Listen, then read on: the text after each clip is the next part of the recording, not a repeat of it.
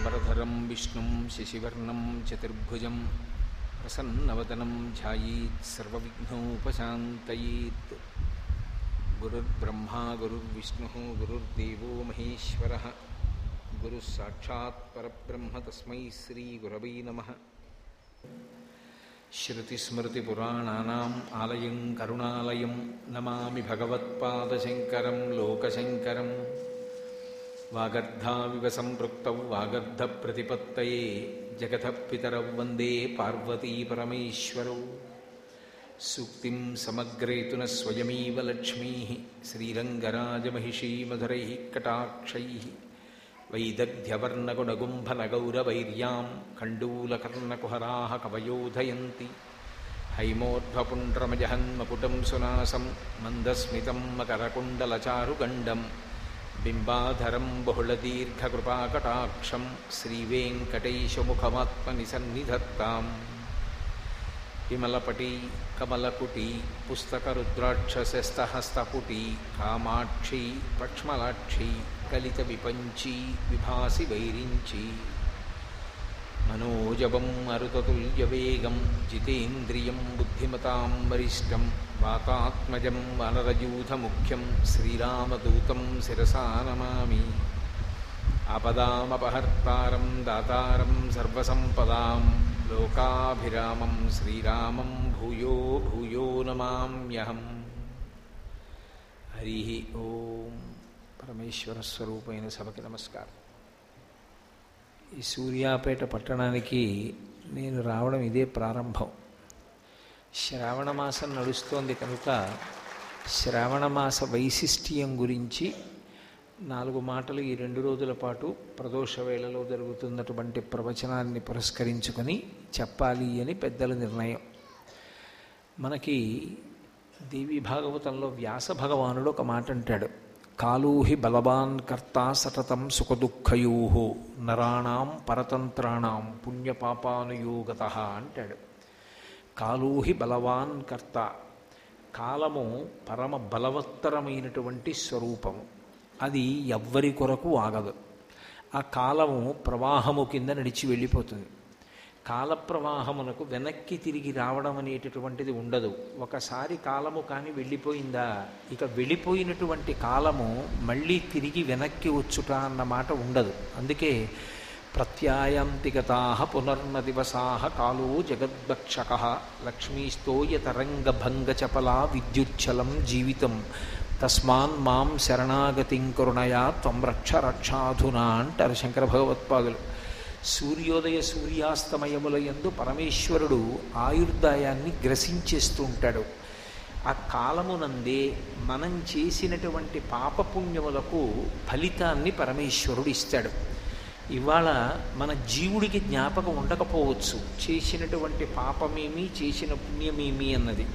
కానీ గత జన్మలలో జీవుడు చేసినటువంటి పాపపుణ్యములు ఏవి ఉన్నాయో వాటిని దృష్టిలో పెట్టుకొని ఆ పాపం పోవాలి అంటే దుఃఖం అనుభవించాలి. పుణ్యం పోవాలి అంటే సుఖం అనుభవించాలి. పాపము పుణ్యము రెండూ కూడా పూర్తిగా లేకుండా పోయిన తరువాత పరమభక్తితో కూడినటువంటి కర్మాచరణము చేత ప్రీతి పొందినటువంటి భగవంతుని యొక్క విశేషమైన అనుగ్రహము వలన జ్ఞానం అంకురిస్తే ఆ జ్ఞానము వలన ఇక మళ్ళీ పుట్టవలసినటువంటి అవసరం లేని పునరావృత్తి రహిత శాశ్వత శివ సాయుధ్య స్థితిని మనిషి చేరుకుంటాడు. కాబట్టి గత జన్మలలో ఏవో పాపములు చేసిన ఉంటాయి. ఆ పాపములు పోవాలంటే ఏదో దుఃఖం అనుభవించాలి. గత జన్మలో నేను ఎప్పుడూ ఎవరికీ ఏదీ పెట్టింది లేదనుకోండి ఈ జన్మలో నేను కూడా ఎప్పుడూ చెయ్యి చాపవలసి ఉంటుంది తప్ప నేను ఒకరికి పెట్టగలిగినటువంటి అధికారాన్ని పొంది ఉండను. కాబట్టి గత జన్మలో చేసుకున్నటువంటి పాపములే దుఃఖముగా వస్తూ ఉంటాయి. గత జన్మలో చేసుకున్నటువంటి పుణ్యములే ఈ జన్మలో కూడా సుఖమునకు కారణములవుతాయి. చూడండి కొంతమంది అనేక కారణాలకి దుఃఖపడుతుంటారు. కొంతమందికి ఒక స్వగృహం కట్టుకోవాలని కోరిక ఇల్లు ఉండదు. ఒకరికి పెళ్ళి చేసుకోవాలని కోరిక. ఆ కోరికలు ధర్మ విరుద్ధమైనవి కావు. ధార్మికమైనటువంటి కోరికలు ఉండి తీరాలి. ధర్మ విరుద్ధమైన కోరికలు ఉండకూడదు. అంతులేని కోరికలు ఉండకూడదు. ఎందుకంటే మనుష్య జీవితంలో ఎప్పుడో అప్పుడు అన్నిటికీ అతీతంగా సుఖదుఖాతీత స్థితిని పొందాలి కాబట్టి ఎప్పుడూ కోరికలతో ఉండడం తప్పేమో కానీ అసలు కోరిక లేకుండా ఉండడం ఎవరికీ సాధ్యం కాదు. కాబట్టి ఏదో కోరిక ఉంటుంది. అది ధార్మికమైన కోరిక అయినప్పుడు అలా ఉండకూడదు అన్న మాట అనడం ఎవరికీ సాధ్యం కాదు. ఒక వ్యక్తి వివాహం చేసుకోవాలి అనుకున్నాడు అనుకోండి అదేమిటండి మీకు అలాంటి కోరిక అనకూడదు. గృహస్థాశ్రమ స్వీకారం చేయకపోతే అతను దేవరుణం పితృరుణం ఋషి రుణం ఎలా తీర్చుకుంటాడు? కాబట్టి పెళ్ళవ్వాలని కోరిక ఉంది. అది ధార్మికమైన కోరిక. సంతానాన్ని పొందాలి అని కోరికుంది. ధార్మికమైన కోరిక. నేను యజ్ఞయాగాది క్రతువులు చెయ్యాలి అని కోరికుంది. ధార్మికమైన కోరిక.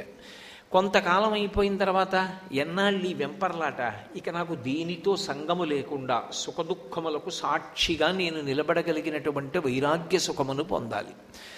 కాబట్టి ధార్మికమైన కోరికలు ఉంటాయి ఆ కోరిక తీరకపోవడం చేత కలిగినటువంటి బాధ ఏది ఉంటుందో ఆ బాధ మనసు చేత అనుభవింపబడుతుంది. మీరు ఆ విషయాన్ని కొంచెం పరాకుగా గమనించాలి. అన్ని బాధలు శరీరము చేత మాత్రమే పొందబడవు. ఏదో ఒక ధార్మికమైన కోరిక తీరలేదనుకోండి నాకు సంతానం కలగాలి అని ఒక వ్యక్తి కోరుకున్నాడు. ఆయనకి సంతానం కలగలేదు. ఇప్పుడు ఆయనకి బయట దెబ్బలేం ఉండవు. ఏదో రక్తం కారుతోందని చెప్పడానికి ఏం ఉండదు. కానీ ఎప్పుడూ దిగులుగా ఉంటాడు.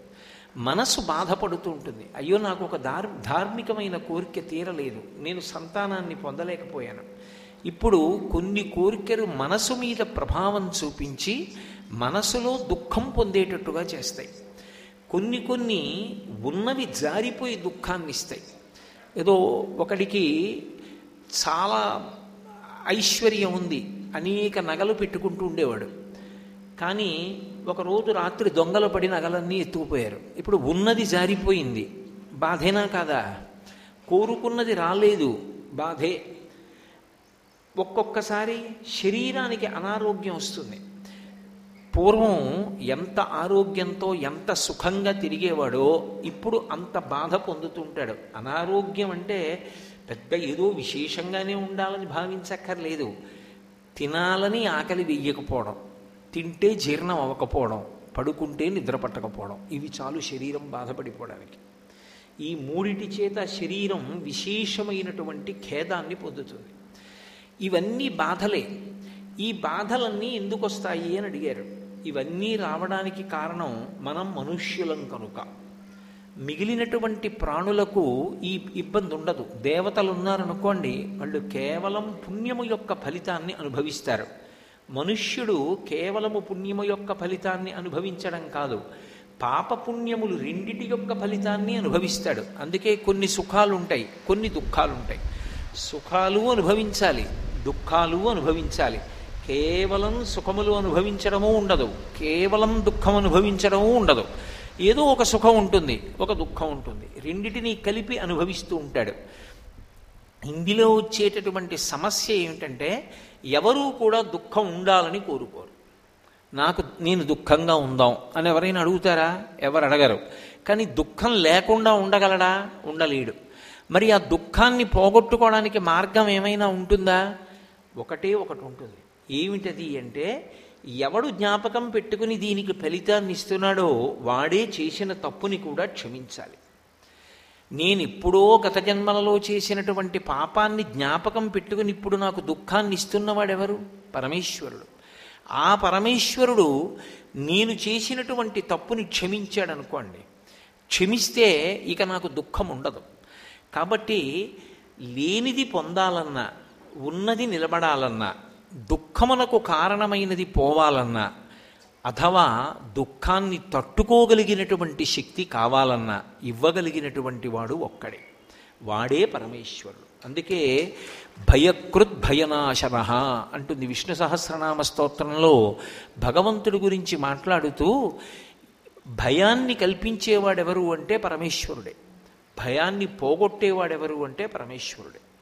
పరమేశ్వరుడే మనకి దుఃఖం కలిగేటట్టు చేస్తాడు. గత జన్మలలో చేసినటువంటి పాపమునకు ఫలితం ఇచ్చినప్పుడు. అదే పరమేశ్వరుడు క్షమించినప్పుడు మళ్ళీ మనసు ఖేదపడవలసినటువంటి అవసరం లేకుండా తృప్తి కలిగేటట్టుగా కూడా చేస్తాడు. రెండు చెయ్యగలిగిన వాడు ఒక్కడే. దుఃఖం ఇవ్వడానికి ఒకడు సుఖం ఇవ్వడానికి ఒకడు ఉండరు. దుఃఖమిచ్చినా పరమేశ్వరుడే. సుఖమిచ్చినా పరమేశ్వరుడే. ఇది బాగా జ్ఞాపకం పెట్టుకోవాలి.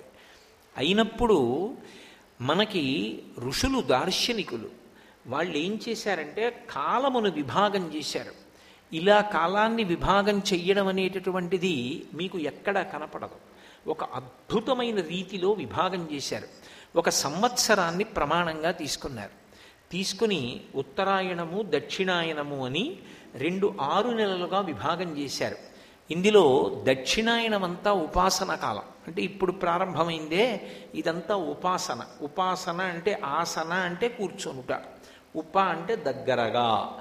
భగవంతుడి గురించి ఎక్కువగా ఆలోచించి పుణ్యకర్మలు చెయ్యడానికి యోగ్యమైనటువంటి కాలమేదో దానికి దక్షిణాయనమని పిలుస్తారు. దక్షిణాయనము ఉత్తరాయణము. దక్షిణాయనమంతా దేవతలకి రాత్రి. ఉత్తరాయణమంతా దేవతలకి పగలు. దేవతల దృష్టిలో మనకొక సంవత్సరం అయితే వాళ్ళకు ఒక రోజు అవుతుంది. అందుకని ముందు ఒక సంవత్సరాన్ని ప్రమాణంగా తీసుకుంటారు. సంవత్సరం ఉత్తరాయణం దక్షిణాయనంగా విడిపోతుంది. మళ్ళీ ఈ దక్షిణాయనం ఉత్తరాయణం పన్నెండు నెలలుగా విడుతుంది. మళ్ళీ నెల ఒక ప్రమాణం. మళ్ళీ ఆ నెల శుక్లపక్షం కృష్ణపక్షంగా విడిపోతుంది. మళ్ళీ శుక్లపక్ష కృష్ణపక్షాల్లో ఒక రోజు ఒక తిథితో ఉంటుంది. మళ్ళీ ఆ రోజు రాత్రి పగలు అని రెండుగా విభాగం చెందుతుంది. మళ్ళీ ఈ రాత్రి పగలులో పగటిపూట రాత్రిపూట నిద్రైపోతాం కాబట్టి పగటిపూట చేసేటటువంటి ఉపాసన తెల్లవారుజాము మధ్యాహ్న కాలము సాయంకాలము ప్రదోష వేళ వరకు. ఇక చీకటి పడిపోయిన తర్వాత భోగకాలం. కాబట్టి చీకటి పడిపోయిన తర్వాత ఉపాసన ఉండదు. ఎక్కడో విశేషమైనటువంటి ఉపాసనలు ఉంటాయి. శివోపాసన ఎందు అర్ధరాత్రి కూడా అభిషేకం ఉంది. అలాగే నరసింహస్వామి వారి యొక్క ఉపాసన ఎందు అర్ధరాత్రి కూడా ఆయన్ని పూజ చేసేటటువంటి విశేషం ఉంది. తప్ప సామాన్యంగా ఇక చీకటి పడిపోయిన తర్వాత ఉపాసన ఉండదు. కాబట్టి మళ్ళీ రోజుని దృష్టిలో పెట్టుకున్నప్పుడు ప్రాతకాలము మధ్యాహ్నము సాయంకాలము అని ఉపాసన విడిపోతుంది. ఇందులో దక్షిణాయనం అంతా కూడా ఉపాసనా కాలం. ఇది భగవంతుడు మనస్సుని చూస్తూ ఉండేటటువంటి కాలం. అందుకే దక్షిణాయనం ప్రారంభమైంది అంటే శ్రీ మహావిష్ణువు నిద్రపోతారు. శ్రీ మహావిష్ణువు స్థితికారుడు. ఆయన స్థితికారుడు అన్న మాటకు అర్థం ఏమిటంటే ఎవరు ఏం చేస్తున్నారు అన్నదాన్ని ఆయన గమనిస్తూ ఉంటాడు. ఆయన గమనించడం అంటే మీరు ఒకటి గుర్తుపెట్టుకోవాలి. బయట చూపు చూడడం. వీడు ఎన్ని పువ్వులు తెచ్చాడు? వీడు ఎన్ని తులసి దళాలు తెచ్చాడు? వీడు ఎన్ని కొబ్బరికాయలు కొడుతున్నాడు? వాటితో ఆయనకి సంబంధం ఉండదు. వీడి మనసు ఎలా ఉన్నది అన్నది ఆయన చూస్తూ ఉంటాడు. మనసు భక్తితో ఉన్నదా? లోపల ఉన్న మనసుని చూడడానికి లోపలి నేత్రాన్ని తెరుస్తాడు. అందుకే బయట నేత్రాలు మూసుకుంటాడు. అందుకే ఆ నిద్ర తామసిక నిద్ర కాదు. మనందరం నిద్రపోయినట్టుగా అలిసిపోయి నిద్రపోడు. ఆయన కలసట ఉండదు. నిద్రాముద్రాం నిఖిల జగతి రక్షణీ జాగరూకం అంటారు. దక్షిణాయనం ప్రారంభమైంది అంటే తొలి ఏకాదశి అంటారు. ఇవాళ విశేషం ఏమిటి అంటే శ్రావణమాస శుక్లపక్ష ఏకాదశి నాడు మనం ప్రదోష వేళలో మాట్లాడుకుంటున్నాం. తొలి ఏకాదశి తొలి ఏకాదశి నాడు విష్ణువు శయనంలోకి పెడతారు నిద్రలోకి. అంటే ఆయన తామసికంగా నిద్రపోతారని కాదు దాని అర్థం ఈ పైకందులు మూసుకుని మనోనేత్రం తెరుస్తారు. తెరిచి ఎవడి మనసు ఎంత భక్తితో ఉంది అన్నదాన్ని చూస్తూ ఉంటారు. అందుకే దక్షిణాయనంలో మనసు ఎంత భక్తితో ఉందో మనం ఎన్ని పుణ్యకర్మలు చేశామో అవన్నీ కూడా విశేషమైనటువంటి ఫలితాన్ని ఇస్తాయి. మీరు ఒకటి గుర్తుపెట్టుకోండి దక్షిణాయనం చాలా చాలా గొప్ప కాలం చాలామంది తెలియక ఒక మాట చటుక్కుని అంటూ ఉంటారు దక్షిణాయనం అంత ఉత్తమమైన కాలం కాదు అంటూ ఉంటారు. కానీ అది పొరపాటు మాట. దక్షిణాయనం పరమయోగ్యమైన కాలం. ఎందుచేతనో తెలుసా? అసలు ఉపాసనకి సంబంధించి మనం భగవంతుడికి సంబంధించి చేసేటటువంటి పూజలన్నీ కూడా అటువంటి నైమిత్తిక తిథులన్నీ కూడా ఈ దక్షిణాయనంలోనే వస్తాయి. వినాయక చవితి శ్రావణ మాసంలో వచ్చేటటువంటి మంగళగౌరీ వ్రతం వరలక్ష్మీ వ్రతం ఆషాదశమి కృష్ణ భగవానుడి యొక్క జన్మదినం కృష్ణాష్టమి అలాగే భాద్రపదం దాటితే ఆశ్వీజ మాసం వస్తే దేవీ నవరాత్రులు కార్తీక మాసం వస్తే సరి సరి చెప్పనక్కర్లేదు మార్గశీర్షము పుష్యము పుష్యమాసం దగ్గరికి వచ్చేటప్పటికి మళ్ళీ ఉత్తరాయణ పుణ్యకాలం ప్రవేశిస్తూ ఉంటుంది సాధారణంగా. కాబట్టి దక్షిణాయన పుణ్యకాలం అంతా విశేషమైనటువంటి తిథులు వస్తాయి అవి ఈశ్వరారాధనకి సంబంధించినటువంటి కాలం. ఆ కాలమునందు చేసినటువంటి ఉపాసన వలన భగవంతుని యొక్క అనుగ్రహము పరిపుష్టమయ్యేటటువంటి కాలం.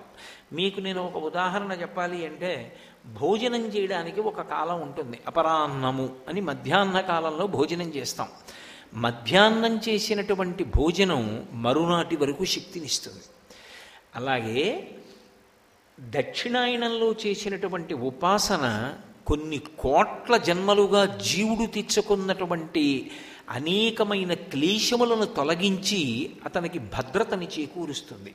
మంచి పుణ్యాన్ని కట్టబెడుతుంది. భగవన్ మార్గంలో నడిపిస్తుంది. అందుకే దక్షిణాయనం అత్యంత ప్రధానమైన కాలం.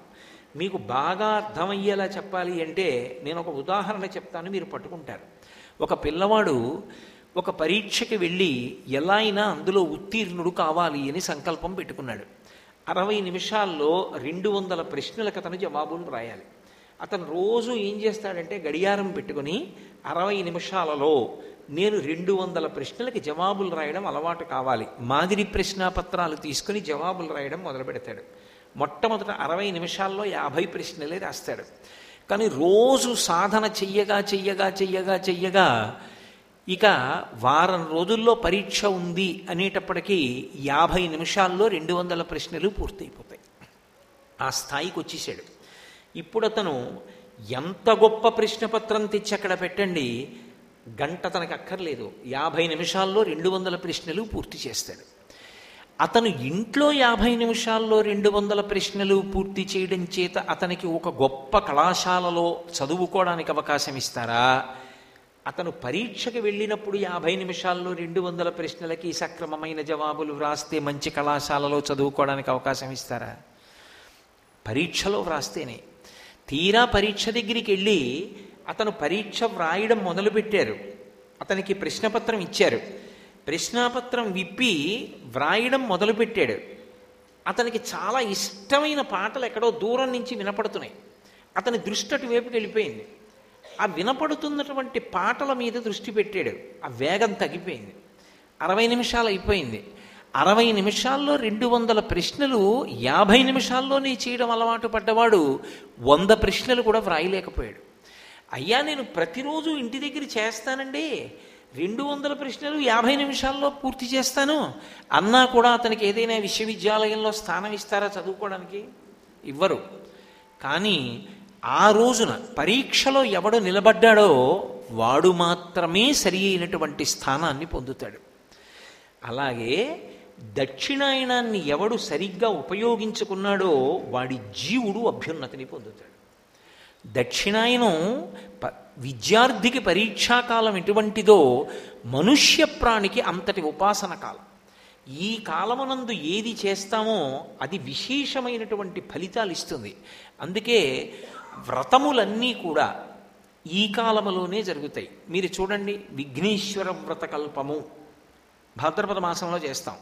శ్రావణ మాసంలో వరలక్ష్మి వ్రతకల్పము మంగళగౌరీ వ్రతకల్పము ఆషాదశమి అభిషేక కల్పము. ఇలా ఏదో శారదానవరాత్రులు వస్తాయి. శారదానవరాత్రుల యొక్క ఉపాసన అన్నీ కూడా ఈ దక్షిణాయనంలోనే నడుస్తాయి. ఇందులో వ్రతము అని ఒక మాట ఉంటుంది. ఈ వ్రతము ఎప్పుడూ కూడా మీరు ఒకటి గుర్తుపెట్టుకోవాలి. ఒక వ్రతమును చేసేటప్పుడు దాన్ని ఎవరు చెయ్యాలి ఎలా చెయ్యాలి? ఇది చెప్పడానికి అధికారులు ఇద్దరే ఉంటారు. ఒకటి సాక్షాత్ భగవానుడే చెప్తాడు. కొన్ని కొన్ని వ్రతాలు ఇలా చెయ్యాలి అని భగవంతుడే చెప్తాడు. రెండవది ఋషి చెప్తాడు. ఒక్కొక్క చోట ఋషి ప్రోక్తమవుతాయి ఫలానా ఋషి చెప్పారు అంటారు. కల్పము అన్న మాటకు అర్థం ఏమిటంటే అది ఎలా చెప్పబడినదో అలాగే చెయ్యాలి అని. అంతే తప్ప ఋషి ఒకలా చెప్పి ఈశ్వరుడు ఒకలా చెప్తే మనం ఒకలా దాన్ని చేశాం అనుకోండి కల్పాన్ని ఉల్లంఘించామంటారు. కల్పోల్లంఘనం జరిగింది కాబట్టి ఆ వ్రతము చేసినా చెయ్యనట్టే లెక్కలోకి తీసుకుంటారు. అందుకే కల్పము ప్రధానమై ఉంటుంది. కల్పము మనం చెప్పినట్టు కాదు భగవంతుడు చెప్పినట్టు ఋషి చెప్పినట్టు మనం చెయ్యవలసి ఉంటుంది. శ్రావణ మాసం దక్షిణాయనంలో వచ్చేటటువంటి మాసములలో చాలా గొప్ప మాసం. ఎందుచేత అంటే ఈ శ్రావణ మాసం లక్ష్మీప్రదం. లక్ష్మి కావాలి అని కోరుకోని వాడు లోకంలో ఎవరుంటాడు? లక్ష్మి అన్న మాటకే అర్థం ఏమిటంటే అందరూ ఆమె యొక్క అనుగ్రహము కొరకు ఎదురు చూస్తారు. ఏ తల్లి అనుగ్రహము కొరకు లోకములో ఉన్న సమస్త ప్రాణులు ఎదురు చూస్తాయో ఏ తల్లి యొక్క అపాంగ వీక్షణము అంటే ఇలా తిన్నగా కూడా ఆవిడ చూడక్కర్లేదు. ఇలా కడగంటి చూపు చూస్తే చాలు. యద్భ్రూభంగాహ ప్రమాణం స్థిరచర రచన తారతమ్యే మురారే. వేదాంతా తత్వచింతాం మురభిదురసి యత్పాదచిహ్నైత్తరంతి భోగోపోద్ఘాతకైలీచులిఖిత భగవత్వైశ్వరూప్యానుభావ సానశ్రీ అస్మృణీతాం అమృతలహరిధీలంఘనీయై అపాంగై అంటారు పరాచర భట్టర్లు. అపాంగై. అమ్మవారు ఇలా చూస్తుందిట కడగంటి చూపు. అంతే ఆ ఒక్క చూపు చేత ఒకడు మహదైశ్వర్యవంతుడవుతాడు. అమ్మవారికి యశస్విని అని ఒక పేరు లక్ష్మీదేవికి. యశస్విని లలిత కవనివ్వండి పార్వతి కవనివ్వండి లక్ష్మి కవనివ్వండి సరస్వతి కవనివ్వండి. ఆ పేరు ఉంటుంది తప్పకుండా. యశస్విని అంటే కీర్తినిచ్చున్నది అని. కీర్తి మనిషి జీవితంలో సంపాదించి తీరవలసినటువంటి విషయం. అందుకే భూపసభాంతరాళవన పుష్కళవాక్యతురత్వ మాజి బాహాపటుశక్తియున్ యశమునందనురక్తియు ప్రకృతి సిద్ధగుణంబులు సజ్జనాళికిన్ అంటాడు ప్ర- భర్తృహరి. మంచి కీర్తితో నేను ఉండాలి అన్నది సద్బుద్ధి కలిగినటువంటి ఎవరికైనా ఆశయంగా ఉంటుంది. అటువంటి కీర్తినివ్వగలిగినది ఎవరు అంటే అమ్మవారు. అటువంటి లక్ష్మీదేవి యొక్క కటాక్షాన్ని పొందడానికి అన్ని విధముల యోగ్యమైనటువంటి కాలం ఏది అంటే శ్రావణ మాసమే. అందుకే శ్రావణ మాసంలో వచ్చేటటువంటి పౌర్ణమి యొక్క పేరు కూడా శ్రావణి. శ్రవణం నక్షత్రంతో పౌర్ణమి నాటి చంద్రుడు ప్రకాశిస్తే దానికి శ్రావణ మాసము అని పేరు. శ్రావణ మాసానికి ఒక విశేషమైనటువంటి లక్షణం. ఈ శ్రావణ మాసంలోనే పౌర్ణమి తిథి నాడు యజ్ఞోపవీతం వేసుకుని ఈ విద్యార్థులందరూ కూడా వేదం చదువుకోవడం మొదలు పెడతారు. ఉపాకర్మ అని వేదాధ్యయనం ప్రారంభం చేస్తారు. ఈ కాలమే అన్ని విధములైనటువంటి ఐశ్వర్యములు ఇవ్వడానికి కారణమవుతుంది. చాలా తేలికైనటువంటి విధానంతో విశేషమైనటువంటి ఫలితాల్ని కురిపించేస్తుంది. ఈ కాలమే ప్రధానముగా సౌభాగ్యాన్ని సంతానాన్ని కాపాడుకోవడానికి యోగ్యమైనటువంటి కాలమై ఉంటుంది. అందుకే మీరు చూడండి శ్రావణ మాసంలో వచ్చేటటువంటి నక్షత్రం శ్రవణం నక్షత్రంతో చంద్రుడు కలిస్తే ఆ శ్రవణం నక్షత్రం విష్ణు తారకం. శ్రవణం నక్షత్రం శ్రీ వెంకటేశ్వర స్వామి వారిది. శ్రవణం నక్షత్రం విష్ణు తారకమైనది కాబట్టి అది స్థితికారకత్వంతో ఉంటుంది. అంటే రక్షణ శక్తిని ప్రసరణం చేస్తుంటుంది ఎప్పుడు. అంత విశేషమైన కాలం. ఈ కాలంలో శుక్లపక్షంలో వచ్చేటటువంటి పంచమి గరుడ పంచమి నాగపంచమి అని రెండు పేర్లతో పిలువబడుతుంది. అవి రెండు విరుద్ధ ప్రాణులు. గరుడు ఎక్కడుంటాడో అక్కడ పాము ఉండదు. పాము ఎక్కడుంటుందో అక్కడ గరుడు వస్తే దాన్ని చీల్చేస్తాడు. అవి రెండు పరస్పర శత్రుత్వం కలిగినటువంటి ప్రాణులు. అటువంటి రెండు ప్రాణుల యొక్క ఉపాసనకి సంబంధించినటువంటి తిథి నాగపంచమి లేదా గరుడ పంచమి. అదేమిటి అలా ఎందుకు వస్తుంది శ్రావణ మాసంలో అసలు? చాలా జాగ్రత్తగా మీరు ఆలోచన చేస్తే పామును పూజించుట అన్న మాటని జాగ్రత్తగా అర్థం చేసుకోవాలి. పాముని పూజించుట అంటే కేవలం లౌకికంగా పాముని పూజించుట అన్న వరకు మాత్రమే పరిమితమైపోదు. పాము నాగదేవతగా తత్ అధిష్టానమైనటువంటి దేవతకి కొన్ని విశేషమైనటువంటి శక్తులు ఉంటాయి అవి సంతానకారకములవుతాయి. అందుకే సాధారణంగా సంతానం కలగకపోతే దోషం ఎక్కడుంది అంటే ఏదో నాగదోషం ఉంది అని నిర్ధారణ చేస్తూ ఉంటారు. అథవా అలా కాకపోతే సుబ్రహ్మణ్యేశ్వర స్వామి వారి యొక్క అనుగ్రహం చేత సంతానం కలుగుతుంది అని. సుబ్రహ్మణ్యుడు జంటనాగులుగా ఎక్కువగా దర్శనమిస్తూ ఉంటాడు దేవాలయాల్లో కూడా ఊర్ధ్వముఖంగా ఉన్నటువంటి పెనవేసుకున్న జంటనాగులుగా పూజింపబడుతూ ఉంటాడు. ఈ నాగస్వరూపం అనేక కారణాల చేత పూజింపబడుతుంది. పాము దానిలో ఉన్నటువంటి విషము వలన భయకారకము. అలాగే పాము ఎప్పుడూ కూడా కిందకి వెళ్ళిపోతుంది. మీరు చూడండి భూమికి అడ్డంగా పాకుతుంది కలుగులోకి వెళ్ళిపోతుంది. కిందకి వెళ్ళిపోతుంది తప్ప పాము పైకి లేచి నిలబడదు. కానీ పాముల ఎందు కొన్ని ఉత్తమమైనటువంటి నాగులు ఉంటాయి చాలా విశేషమైన శక్తి కలిగినటువంటి నాగులు. అవి ఒక కర్ర ఎలా నిలబడుతుందో అలా నిలబడుతుంది. ఒకనకొకప్పుడు అకస్మాత్తుగా అనుకోకుండా అలా జరుగుతుంది అని నేను సిద్ధంగా లేనటువంటి సమయంలో నేను ఒక కారులో వెళ్ళిపోతుండగా ఒకనకొక కారణం చేత ముందు వెళ్ళినటువంటి కారు దాని తోకకి తగిలిన కారణం చేత కోపం వచ్చి వెనక్కి తిరిగి అలా కర్ర పుల్లలా నించున్నటువంటి పావును ఒకసారి నేను చూశాను. అది కర్ర ఎలా నించుంటుందో అలా నిలబడుతుంది ఒక్క క్షణం. పావుకి అలా నిలబడే శక్తి ఉంటుంది. మనిషి తనలో ఉన్నటువంటి తేజస్సు క్షయమైపోకుండా చూసుకోవాలి. ఇంత పవిత్రమైన సభలో బాగా అర్థమయ్యేటట్టుగా చెప్పాలి అంటే నేను ఒక్క ఉపమానం చెప్తే మీకు అర్థమైపోతుంది. ఒకడు ఒక పెద్ద పూలతోట పెంచాడు. ఒక పెద్ద పూలతోట పెంచి ఆ పువ్వులలో ఉండేటటువంటి సువాసనంతటినీ కూడా జాగ్రత్తగా ఆ పరిమళాన్నంతటినీ కూడా సేకరించాడు. ఇప్పుడు అది ఇంత పెద్ద పూల తోటలోంచి ఇంత చిన్న సీసాలోకి ఆ పరిమళ ద్రవ్యం వచ్చింది. ఇప్పుడు ఇంత కష్టపడి సేకరించిన పరిమళ ద్రవ్యాన్ని తీసుకెళ్ళి ఒక మురుగుడు గుంటలో పోసేశాడు. ఏమైనా ఉపయోగం ఉందా? ఉపయోగం ఉండదు. మనిషి ఎందు వీర్యము అని ఒక మాట వీర్యము తేజస్సు.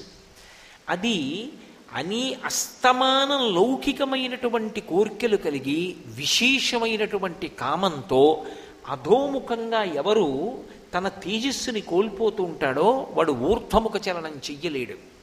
పరమేశ్వర పథంలో యోగమునందు కూర్చోవడం సాధ్యం కాదు. మీరు చాలా జాగ్రత్తగా గమనించండి. పీఠాధిపత్యంలో ఉండేటటువంటి మహాపురుషులు ఎంత వయసు ఉండనివ్వండి శరీరం ఎంత లావుగా ఉన్నట్లు కనపడనివ్వండి వారు ఒకసారి ఆసనం వేసి కూర్చుంటే కొన్ని రోజులు కూడా కూర్చోగలరు. నేను అర్థం అవడానికి చెప్తున్నాను తప్ప అంతటి మహనీయమూర్తి గురించి తక్కువ చేయడం నా ఉద్దేశ్యం కాదు అని మీరు గమనించాలి. శృంగగిరికి పీఠాధిపత్యం వహిస్తున్నారు భారతీతీర్థ మహాస్వామి. భారతీతీర్థ మహాస్వామి వారి యొక్క శరీరాన్ని మీరు పైకి చూస్తే లావుగా పొట్టిగా ఉన్నట్టు ఉంటారు కానీ వారు నృసింహ జయంతి లాంటి తిథులు వస్తే వారు ఒక పీట మీద కూర్చుని ఆసనం వేసుకొని పొద్దున్న కూర్చుంటే తెల్లవారుజామున ఆసనంలో కూర్చుంటే ప్రదోష వేళలో నృసింహావిర్భావ సమయంలో పూజ చేసి రాత్రి ఎనిమిది గంటలకే కాలిలా తీస్తారు. తప్ప తెల్లవారుజామున కూర్చుంటే ఇక రాత్రి ఎనిమిది గంటల వరకు ఆసనంలో కూర్చుంటే ఇక కాలు తీరు. అంతలా కూర్చోగలిగినటువంటి దృఢత్వం ఆ శక్తి ఆ జ్ఞాపక శక్తి ఆ తేజస్సు ఒక రోజు మొత్తం మీద ఏదో కొద్దిపాటి ఆహారం అంత నియమంతో తీసుకున్నా కూడా అంతటి ధారణాశక్తి అంత తపశ్శక్తి దేని చేత నిలబడతాయంటే వారు అస్కలిత బ్రహ్మచారులై ఉంటారు. అందుకే అసలు వారి జీవితంలో వివాహం ఉండదు. శంకర భగవత్పాదులు కొంత కొంతమందికి కొన్ని కొన్ని నియమాలు విధించడానికి కారణం అదే. వీర్యశక్తి తేజశక్తిగా తేజశక్తి ఓజోశక్తిగా మారితే ఆ ఓజో శక్తి చేత మనిషి యోగమునందు నిలబడి పరమాత్మ వైపు ఊర్ధ్వముఖ చలనం చెయ్యగలుగుతాడు. ఆ ఊర్ధ్వముఖ చలనం చెయ్యగలిగినటువంటి శక్తిని శంకరాచార్యుల వారి సౌందర్యలహరిలో పైకి లేచిన పాముగా అభివర్ణిస్తాడు అలా ఆ స్థితి నాకు కలుగుగాక అటువంటి ఓజో శక్తిని నేను పొందెదనుగాక ఈశ్వరుడి యొక్క పథంలో ప్రయాణించేటటువంటి శక్తి నాకు కలుగుగాక యోగమునందు నిలబడుట అంటే యోగము అంటే అనేన యుజ్యతే ఇది యోగ. అనేకముగా కనపడుతున్నవి చిట్ట చివరికి ఒకటిగా మారిపోవడం. బ్రహ్మము తప్ప వేరొకటి కనపడకుండా అంతటా బ్రహ్మమే నిండి ఉన్నదనేటటువంటి భావమునందు రమించి అనుభవమనందు రూఢము కాగలిగిన శక్తిని పొందాలి అంటే అదిగో ఒక పాము ఎలా నిలబడుతుందో అలా ఊర్ధ్వముఖ చలనం చెయ్యగలగాలి. ఆ వీర్యము తేజస్సుగా తేజస్సు ఓజస్సుగా మారాలి. అలా మార్చుకోగలిగినటువంటి కామజయాన్ని పొందగలిగినటువంటి శక్తి ఈశ్వరానుగ్రహము చేత పొందుతాడు. అందుకే నేను ఒక శ్లోకం చెప్తే మీకు అర్థమైపోతుంది. రఘువంశ కావ్యంలో రఘుమహారాజు గారి గొప్పతనం ఏమిటి అన్నారు. త్యాగాయ సమృద్ధార్థానాం సత్యాయ మితభాషిణాం యశసే విజిగీషూణాం ప్రజాయై గృహమీథినాం. అది రఘుమహారాజు గారి గొప్పతనం అన్నారు. త్యాగాయ సమృతార్థానాం. రఘుమహారాజు గారు విశేషమైన ధనాన్ని సంపాదించాడు. దీని కొరకు త్యాగం దానం చేసేశాడు త్యాగేనైకే అమృతత్వమానసు మన దగ్గర అట్టి పెట్టుకున్నది మనది ఎప్పటికీ కాదు. మనం దానం చేసింది పుణ్యంగా మారి మనతో వస్తుంది. ఇక్కడ ఉంచిన ద్రవ్యం ఇక్కడే ఉండిపోతుంది. మనతో వచ్చేది ఏది ఉంటుంది చివరికి? కింవానీన ధనీన వాదికరి విప్రాప్తేన రాజ్యేన కిం కింవా పుత్ర కళత్ర మిత్ర పశుభిర్దేహేన గేహేన కిం. జ్ఞాతైతక్షణభంగురం సపతిరోత్యాద్యం మనోదూరత. స్వాత్మార్థం గురువాక్యతో భజ భజ శ్రీ పార్వతీ వల్లభం అంటారు శంకర భగవత్పాదులు. సంపాదించినటువంటి ఐశ్వర్యం బ్యాంకు వాళ్ళు ఇచ్చినటువంటి పుస్తకంలో అంకెల రూపంలో ఉండిపోతుంది. కారు ఆఖరికి తనని తీసుకెళ్ళిపోవడానికి కొని తేవలసినటువంటి కర్రలు తీసుకురావడానికి కూడా అంతే వేగంగా అంతే సంతోషంగా వెళ్తుంది. కడుపున పుట్టిన కొడుకు తల పగిలిపోయే వరకు ఉంటాడు. భార్య గుమ్మం వరకు ఉంటుంది. తనతో వచ్చేది చేసుకున్న పాపపుణ్యాలేవో ఒక్కటే వస్తాయి. అందుకే కాయము వీడి జీవుడతి కంపిత చిత్తత నీగుచుండ ఓ నాయనయంచు ఎచ్చు నిజ నందన నందినులైన కాని కందోయిని భాష్పముల్ తొలుత దుఃఖమహాంబుది సొచ్చు పత్నియున్. కాయము వీడి రారు కదా చేసిన కర్మము పుణ్యము తప్ప శంకర. ఏమొస్తుంది చేసిన కర్మము పుణ్యము ఇవే వస్తాయి వెంట. అందుకే మనిషిని ఊర్ధ్వముఖ చలనం వైపుకి ప్రయాణం చెయ్యి. అన్ని ప్రాణులు భూమికి అడ్డంగా పుట్టాయి అడ్డంగానే పెరుగుతున్నాయి. ఓ కుక్క పిల్ల భూమికి అడ్డంగా పుడుతుంది. అడ్డంగానే పెరుగుతుంది వెన్నుపాం మనం అడ్డంగా పుట్టి నిలువుగా పెరుగుతాం.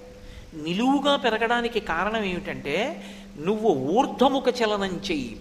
పరమాత్మని తెలుసుకునేటటువంటి పదంలో పైకి ఎదుగు అంతేకాని నేలకు అడ్డంగా పడి బతకకు. అని చెప్పడానికి పరమేశ్వరుడు వెన్నుపావుని నిటారుగా ఉంచుతాడు. అలా వెన్నుపావుని నుటారుగా ఉంచినటువంటి పరమాత్మ దాని చేతనే మనకి సంకేతిస్తున్నాడు. నువ్వు జీవితంలో పైకి ఎదగడం నేర్చుకో. అందుకే పావుకు ఆహారం ఎలుక ఎలుకని పట్టుకుంటుంది. పాము ఎలకని పట్టుకుంటుంది అన్న మాట పైకి. ఆంతరమునందు లక్షణం ఏమిటో తెలుసా? ఎలక సంసారమునకు ప్రతీక. మనము ఇల్లు కట్టాలంటే శంకుస్థాపనని గొయ్యవుతాం ఎలక మన ఇంట్లోకి వచ్చి ఉండాలన్నా కూడా కన్నం పెడుతుంది. మనకి అక్కర్లేని విషయాలన్నీ తెచ్చి ఇంట్లో దాచుకుంటాం. ఆఖరికి పాలు తెచ్చుకున్నటువంటి కవర్లు కూడా బొత్తు పెట్టి దాచుకుంటాడు. ఎందుకురా అంటే ఎప్పుడో ఎవడో శనగపప్పు ఇస్తాడు దానికోసం దాచానంటాడు. ఎలక దానికి అవసరం ఉందా లేదా లేదు ప్రతిదాన్ని ఎత్తుకుపోయి కలుగులో పెట్టుకుంటుంది. మనుష్యునికి అధిక సంతానం ఎలకకి అధిక సంతానం. మనుష్యుణ్ణి ఎవడు పెంచి పోషించి డబ్బిచ్చాడో వాడికే ముప్పు తెస్తాడు. ఎలక ఏ యజమాని ఇంట్లో ఉంటుందో ఆ యజమాని పడుకున్నప్పుడు వాడి కాలి వేళ్ళు కొరుకుతుంది. ఎలక ఇంట్లోనే చూరుల మీద తిరుగుతూ ఉంటుంది. మనిషి ఎప్పుడూ ఒక చూరు కింద ఇంట్లో తిరుగుతాడు. ఎలకని ఏది పట్టుకుంటుంది? చీకట్లో చప్పుడు అవ్వకుండా పాదముల ఎందు మాంసపు ముద్దలు ఉన్నటువంటి పిల్లి వచ్చి ఠక్కున పట్టుకుంటుంది. మనిషిని ఏది పట్టుకుంటుంది? చప్పుడు అవ్వకుండా వచ్చి పట్టుకుని మృత్యువు పట్టుకుంటుంది. అందుకే ఎలకకి మనిషికి దగ్గర సంబంధం వేదాంతంలో. రెండు సంసారమునకు సంకేతములై ఉంటాయి. ఈ సంసారమునందు బ్రతుకుతూ ఎప్పుడూ అసలు భగవంతుడి వైపుకు ప్రయాణం చెయ్యడానికి కావలసినటువంటి సాధన ప్రారంభించాలన్న తాపత్రయం లేకుండా బతికేస్తూ పునరపి జననం పునరపి మరణం పునరపి జననీ జఠరీ శయనం ఇహ సంసారే బహుదుస్తారే కృపయాపారే పాహిమురారే. మళ్ళీ పుట్టి మళ్ళీ చచ్చి మళ్ళీ పుట్టి మళ్ళీ చచ్చి చెర్విత చెర్వినులైన వారికి జెచ్చర పుట్టునే పరులు చెప్పిననైన ఏమిచ్చిననైనా వా- కానలకు ఏగిననైనా అంటాడు ప్రహ్లాదుడు. అసలు ఆ హరిప్రబోధముల్ భగవంతుణ్ణి చేరుకుందామన్న కోరిక లేకుండా జీవితం అంతా గడిపేస్తున్నవాడు ఎవరున్నాడో వాడు ఎలక. వాణ్ణి పట్టుకునేది పాము.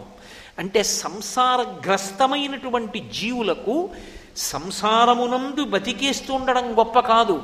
కానీ ఎప్పుడో అప్పుడు ఈ జనన మరణ చక్రం నుంచి బయటపడాలి. సాధన ప్రారంభం చెయ్యి. ఒక్కసారి ఈ శరీరం వదిలిపెట్టావా? ఇక సాధన అన్నది ఉండదు.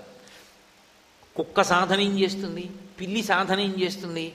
మనుష్యుడు ఒక్కడే సాధన చేయగలడు. భగవన్నామం చెప్పగలడు. ఒక ఉపన్యాసం వినగలడు. ఓ పుస్తకం చదవగలడు. ఒక గుడికి ప్రదక్షిణం చెయ్యగలడు. మన గుడి కార్యక్రమంలో దేవాలయాన్ని తుడవగలడు. కానీ మిగిలిన ప్రాణులు చెయ్యలేవు. మనుష్యునిగా వచ్చావు కాబట్టి మనుష్యుని యొక్క శరీరాన్ని సద్వినియోగం చేసుకుని ఉత్తమమైనటువంటి పథంలో ప్రయాణించడానికి కావలసినటువంటి వ్యవస్థని మనస్సు ఎందు సంకల్ప బలంతో ఏర్పరచుకో అని చెప్పడం నాగపంచమి నాడు ఆ పావుని పూజ చేయడం. ఇన్ని కారణముల చేత అంటే నేను ఇంకా కొద్దిగా విహంగ వీక్షణంగా మాట్లాడుతున్నాను. పాముని పూజ చేయడము అంటే ఏదో అర్థం పర్థం లేకుండా చేతకాక పూజ చేస్తున్నారనుకోకూడదు. పాము సంతానకారకత్వం దగ్గర నుంచి పాము అనేక విషయాల్ని మనకి ప్రబోధం చేస్తుంది. అందుకే మీరు జాగ్రత్తగా గమనించండి అసలు దేవతలు ఎవరికీ కూడా పాముతో సంబంధం లేకుండా ఉండరు. శ్రీ మహావిష్ణువు ఆదిశేషుడి మీద పడుకుంటాడు. పరమశివుడు నాగాభరణుడై మెడలో పాములు వేసుకుంటాడు చేతులకి కూడా పాములు కంకణాలుగా పెట్టుకుంటాడు. అసలు విఘ్నేశ్వరుడు నాగ యజ్ఞోపవీతం వేసుకుంటాడు పావునే యజ్ఞోపవీతంగా వేసుకుంటాడు. శ్రీకృష్ణ భగవానుడు కాళీయమర్దనంలో ఏ ఆయనకి ఏ రంగస్థలం పనికిరాలేదు.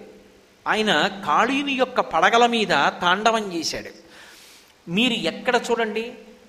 చిత్త చివరికి సహస్రారమని పాము పడగలు ఎలా ఉంటాయో శ్రీ విద్యా సంప్రదాయంలో ఆ సహస్రారమును చేరుకున్నప్పుడు అలా ఉంటుంది అని.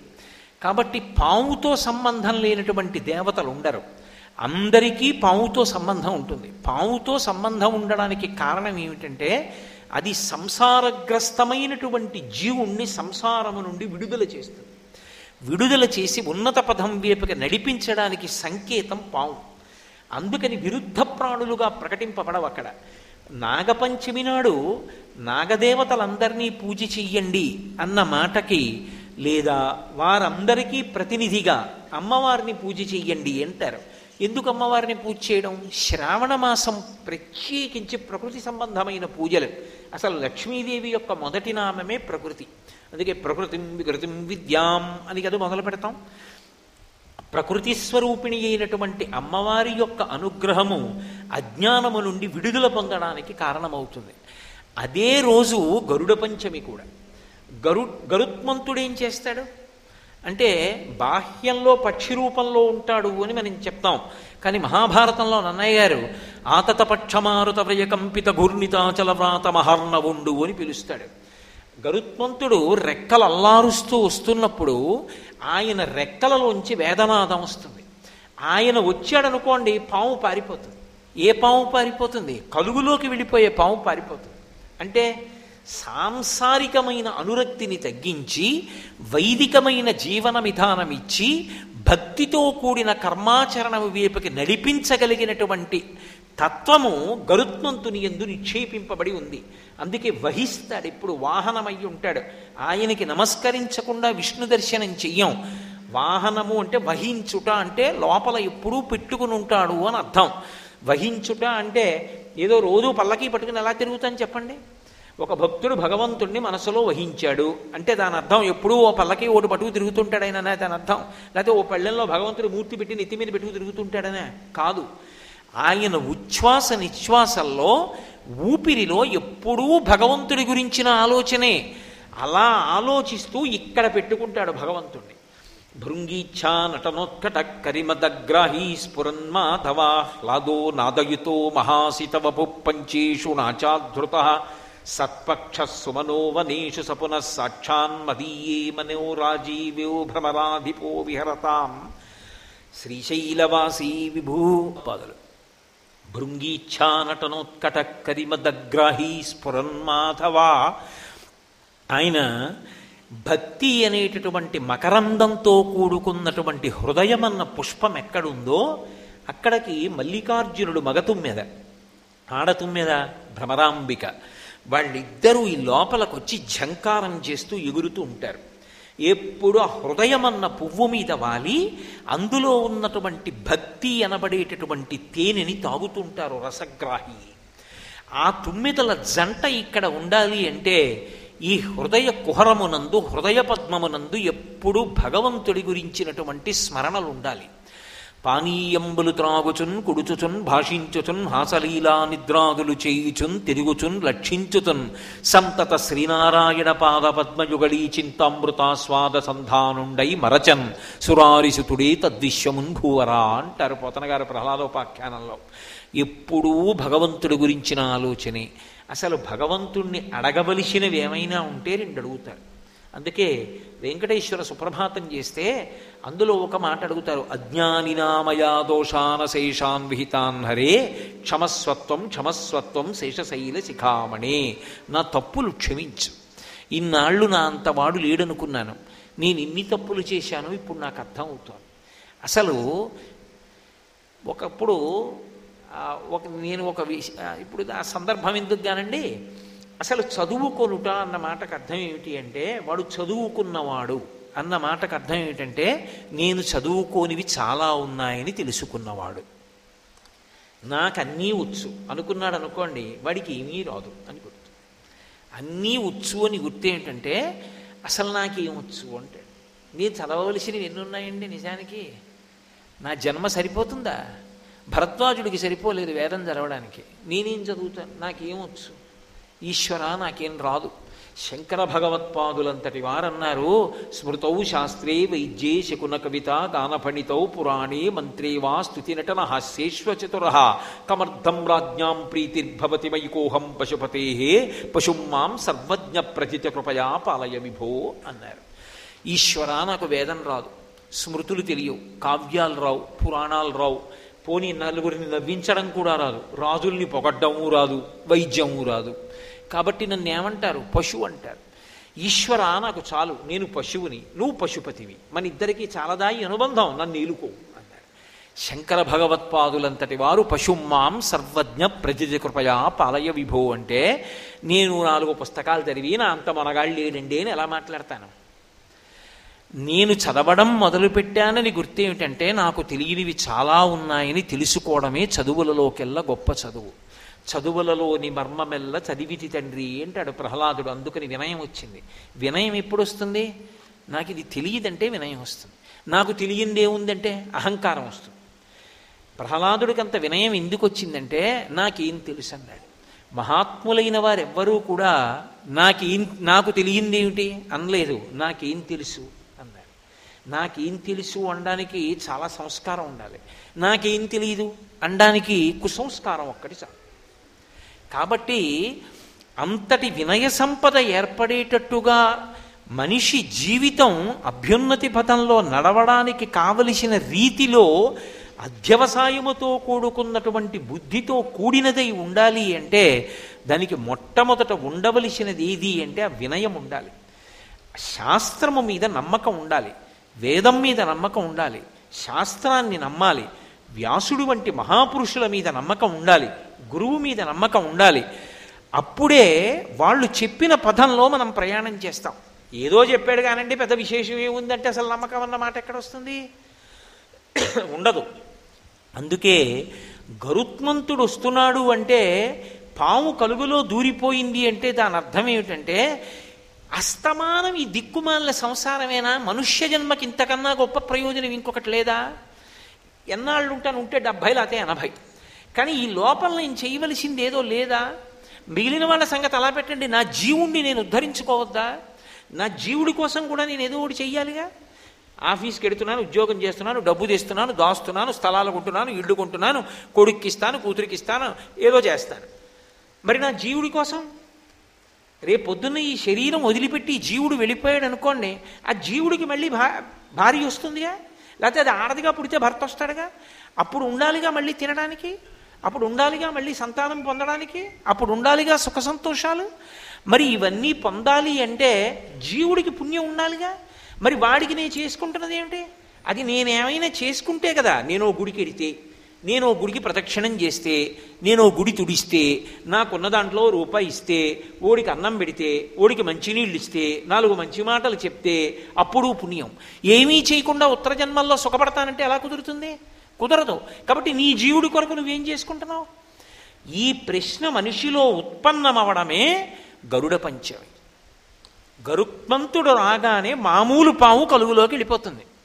అంటే కామముతో కొట్టుమిట్టాడి కోర్కెలతో తిరుగుతున్నవాడు చిచ్చి చిచ్చి ఎప్పుడు ఈ కోర్కెలైనా భగవంతుణ్ణి కూడా పొందాలి నేను జీవుణ్ణి రక్షించుకోవాలి. ఈ కోరిక ఏర్పడింది ఇది ఉత్తమమైన కోరిక. ఇప్పుడు పాము కలుగులో దూరిన పాము కాదు పైకి లేచి నిలబడుతున్న పాము. కాబట్టి ఆ పావుని అలా అటువంటి నాగులు ఏముంటాయో అవి గరుత్మంతుడు వాటి జోలికి వెళ్ళడు వాసుకి మొదలైన వాళ్ళ జోటికి జోలికి. అవి గరుత్మంతుడి చేత ఆదరింపబడతాయి ఆ సర్పాలు. కాబట్టి గరుడ పంచమి గరుత్మంతుడు ఏం తీసుకొస్తాడు? అమృతాన్ని తీసుకొస్తాడు. గరుత్మంతుడు జీవితంలో చేసేటటువంటి గొప్ప పనులు ఏమిటి అంటే రెండు. ఒకటి శ్రీ మహావిష్ణువుని వహిస్తాడు.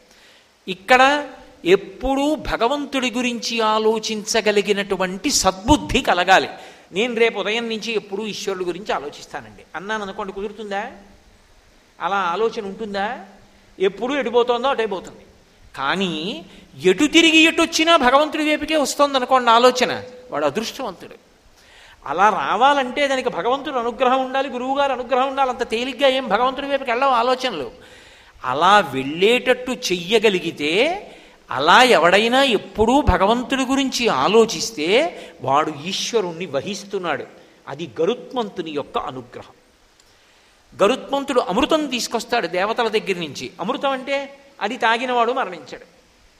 మనం చిట్ట చివరి ప్రయోజనంగా ఏమడుగుతాం? మాకు మృత్యోర్మా అమృతంగమయ మృత్యువు నుండి అమృతత్వానికి తీసుకెళ్ళమంటాం. ఇక నాకు మృత్యువు కలగకూడదు అని అడుగుతాం. మృత్యువు కలగకూడదు అంటే ఎప్పుడు మృత్యువు కలగకూడదు. మీరు చాలా జాగ్రత్తగా ఆలోచించాలి ఈ మాట. అలాగే పరమశివుణ్ణి ఉద్దే ఉద్దేశించి మృత్యుంజయ మహామంత్రం చెప్తాం. ఓం త్రయంబకం యజామహే సుగంధిం పుష్టివర్ధనం ఉర్వారుకమివ బంధనాన్ మృత్యోర్ముక్షీయమామృతాత్ అంటాం. ఇక మృత్యువు కలగకూడదు నాకు. అంటే దాని అర్థం ఇక పుట్టకూడదు. ఇప్పుడు పుట్టేశావుగా? ఇప్పుడు పుట్టేశావు కాబట్టి ఈ శరీరం వదిలేయాలిగా. మరి మర్త్యలోకంలో ఉన్నాడు. మర్త్యలోకం అంటే ఎప్పుడో అప్పుడు శరీరం వదిలిపెట్టాలి. మరి ఈ శరీరం వదిలిపెట్టాలా వద్దా? వదిలిపెట్టేయాలి. అంటే మృత్యువు రావకూడదు అన్న మాటకు అర్థం ఈ శరీరంతో ఉండిపోవాలని కాదు. బాగా గుర్తుపెట్టుకోవాలి మీరు ఈ మాట. మృత్యువును జయించుట అన్న మాటకు అర్థం ఇప్పుడు మృత్యువు కలుగకుండుట అని కాదు. ఈ శరీరం పడిపోకుండా నేను ఎప్పుడూ ఉండిపోవాలి అన్నాను అనుకోండి. వాడు భక్తుడు కాదు రాక్షసుడు. ఎందుకో తెలుసా? అసలు వేదపరమైన సిద్ధాంతాన్ని వాడు అంగీకరించాల. ఈ శరీరము పడిపోతుంది పడిపోయి తీరుతుందని ఈశ్వరాజ్ఞ. వాసాంసి జీర్ణాన్ని యథా విహాయ. ఇది పడిపోతుంది ఇంకో శరీరాన్ని పొందుతుంది. కానీ ఈశ్వర ఇక నాకు జన్మొద్దు. ఇక నేను రాకూడదు. నాకు జ్ఞానం ఇయ్యి. ఏ జ్ఞానము? భగవత్ సంబంధమైన జ్ఞానము కలిగితే ఇక పునరావృత్తి లేదు. అది ఎందుకు ఇస్తాడు? భక్తితో కూడిన కర్మాచరణం చేస్తే ఆయన ఆ జ్ఞానాన్ని ఇస్తాడు. అటువంటి భక్తితో కూడినటువంటి కర్మాచరణము వలన జ్ఞానము కలిగితే ఒక విషయం తెలుస్తుంది. ఏమిటి తెలుస్తుంది? ఇది నేను కాదురా. ఇది శాశ్వతం కాదు ఇది పడిపోతుంది. శాశ్వతమేది ఆత్మ దానికి పడిపోవడం ఉండదు అది ఎప్పుడూ ఉంటుంది అది నేను. చిన్న విషయం గుర్తుపెట్టుకోండి. సత్యమునందు ఊంచుకొనుట అంటే ఏది సత్యమో అది సత్యమని నమ్మగలుగుట. ఏది సత్యమో? ఆత్మ. నేను ఆత్మ. అది ఎక్కడికి పోతుందని బెంగెట్టుకుంటావు అది పోవడానికి చోటేది? అది పోదు. అది ఎప్పుడూ ఉంటుంది. కాబట్టి అసలు బెంగపెట్టుకోవడానికి ఏం లేదు. ఇది నేనంటావా? ఎంత నువ్వు పట్టుకున్నా ఉండదు. దీన్ని ఉంచడానికి ఎంత బెంగ పెట్టుకుంటే మాత్రం ఉంటుంది? బె బెంగ పెట్టుకున్న వాళ్ళు కోట్ల కోట్ల కోట్ల మంది ఉన్నారు. ఎవరున్నారు? కారే రాజులు రాజ్యములు గెలువరే గర్వోన్నతి పొందరే వారేరి సిరి మూట కట్టుకొని పోవంజాలిరే భూమిపై పేరైనన్ కలదే శిబి ప్రముఖులన్ ప్రీతిన్ యశక్కాములై ఈరే కోర్కెలు వరలంతలపరే ఈ కాలమున్ భార్గవా. అంటారు పోతన గారు వామన మూర్తి యొక్క ఆఖ్యానంలో. ఎవడు సత్యాన్ని అంగీకరిస్తాడో ఇది కాదు సత్యం. ఇందులో ఉండి నేను సత్యాన్ని పట్టుకోవాలి సాధన చేసి ఇది పడిపోకముందే సాధన చేసేయాలి. అప్పుడు ఇది ఋతుమంతం అంటారు. ఇందులో ఉండి అసత్యాన్ని ఆధారం చేసుకుని సత్యాన్ని పట్టుకోవాలి. అప్పుడు ఇది పడిపోతుంటే బలవంతంగా పడగొట్టకూడదు. ఇది పడిపోతోంది. ఓ అసత్యమైన వస్తువు పడిపోతోందని తాను సాక్షిగా చూస్తాడు. అలా సాక్షిత్వంతో చూడగలిగినటువంటి ప్రజ్ఞ అంకురిస్తే ఆ పడిపోయినటువంటిది ఏదో అదే చిట్ట చివరిసారి పడిపోవడం. అదే ఆఖరిసారి శరీరం పడిపోవడం. అదే చిట్ట చివరి మృత్యువు. ఇక మళ్ళీ మృత్యువు పొందాలంటే మళ్ళీ శరీరం వస్తే కదా? మళ్ళీ పుడితే కదా? అంటే అసలు ఇక మళ్ళీ ఇంకొకసారి పుట్టడు. ఇది జనన మరణ చక్రం నుంచి తప్పుకోవడం అంటారు. ఈ తప్పుకోణాన్ని అమృతత్వమును పొందాడు అంటారు. ఈ అమృతాన్ని ఇవ్వగలిగిన వాడు ఎవరు? గరుత్మంతుడు. దేన్ని ఆధారం చేసుకుని ఇస్తాడు? రెక్కలలోని వేదము చేత. అంటే వేదమును ప్రమాణంగా చేసుకుని ఎవడు జీవితాన్ని గడుపుతాడో భక్తితో కూడినటువంటి కర్మానుష్ఠానము చేస్తాడో అటువంటి వాడికి అటువంటి అనుగ్రహము కలుగుతుంది. స్వామి ఇన్ని జన్మలైపోయి యాభై నాలుగేళ్ళు వచ్చేసాయి ఎన్ని గరుడ పంచములు వెళ్ళిపోయాయో ఎన్ని నాగ పంచములు వెళ్ళిపోయాయో అసలు ఇలా బతకాలన్న ఊహ కూడా కలగట్లేదు. అది నిలబట్టలేదు. కాబట్టి మీరు అనుగ్రహించి నాకు కలిగించాలి. ఎంత తేలికగా అనుగ్రహిస్తారంటే శ్రావణ మాసంలో శుక్లపక్షమిలో వచ్చేటటువంటి పంచమి నాడు గరుడ పంచమిగా నాగపంచమిగా కానీ చేసినట్లయితే దాని వలన విశేష ఫలితం. నేను ఒక్క మాట చెప్తాను బాగా గుర్తుపెట్టుకోండి. మీకు కల్పన తెలియకపోవచ్చు తేలిక మార్గాలు ఉంటాయి నేను గరుడ పంచమి నాడు తిరు ఢిల్లీలో ఉన్నాను. ఢిల్లీలో ఉండి ఈ మధ్యకాలంలో తిరుమల తిరుపతి దేవస్థానం వాళ్ళు ఢిల్లీలో నూతనంగా నిర్మాణం చేసినటువంటి వెంకటేశ్వర స్వామి ఆలయ దర్శనానికి వెళ్ళాను. ఎందుకని? నాగముగా ఆదిశేషుడి మీద ఆయనే పడుకుంటాడు. గరుడ పంచమిగా గరుత్మంతుడివ్వవలసిన అమృతత్వాన్ని ఆయనే కల్పిస్తాడు. అందుకని ఆయన దర్శనానికి వెళ్ళాను. నేను దర్శనానికి వెళ్ళేటప్పటికీ అక్కడ ఉన్నటువంటి అర్చకులందరూ ఏం చేస్తున్నారంటే ఎదురుగుండా ఉన్నటువంటి గరుత్మంతునకు చక్కటి మంత్రాలను సమన్వయం చేస్తూ అభిషేకం చేశారు. ఆయన అభిషేకాన్ని మీరు చూశారనుకోండి ఆయన చల్లబడతాడు అభిషేకం చేస్తే అంతే. చూస్తే చాలా అనుగ్రహించేస్తాడు. అథవా అటువంటి తిథులు పోగొట్టుకోకూడదు. కనీసం నువ్వు ఓ గరుత్మంతుడికి అభిషేకం ఉన్న చోటికి వెళ్ళాలి. ఓ విష్ణు ఆలయాన్ని దర్శనం చెయ్యాలి. లేదు వదిలిపెట్టేసుకుంటాను. ఎన్నేళ్ళైనా ఎప్పుడూ గరుడు పంచమి చేయను. ఎప్పుడూ నాగపంచమి చేయను. మనుష్య శరీరానికి ప్రయోజనం ఏముంటుంది? ఎప్పుడు అసలు మలుపు తిరుగుతుంది ఆలోచన? తిరిగే అవకాశం ఉండదు. అందుకే అంత విశేషమైనటువంటి తిథి శ్రావణ మాసంలో వస్తుంది. ఎందుచేతనో తెలుసా? లక్ష్మి వేదం ఆరు లక్ష్ములుగా చెప్తుంది. సిద్ధలక్ష్మీర్ మోక్షలక్ష్మీర్ జయలక్ష్మి సరస్వతి శ్రీర్లక్ష్మీర్ వరలక్ష్మీశ్చ ప్రసన్నా మమ సర్వదా అని కదూ శ్రీ సూక్తం ఆరుగురు లక్ష్ములుగా చెప్తుంది. అందులో మోక్షలక్ష్మి మోక్షము అంటే విడుదల. అది లక్ష్మీరూపంగా అనుగ్రహంగా అమ్మవారి యొక్క ప్రసాదంగా లభిస్తుంది.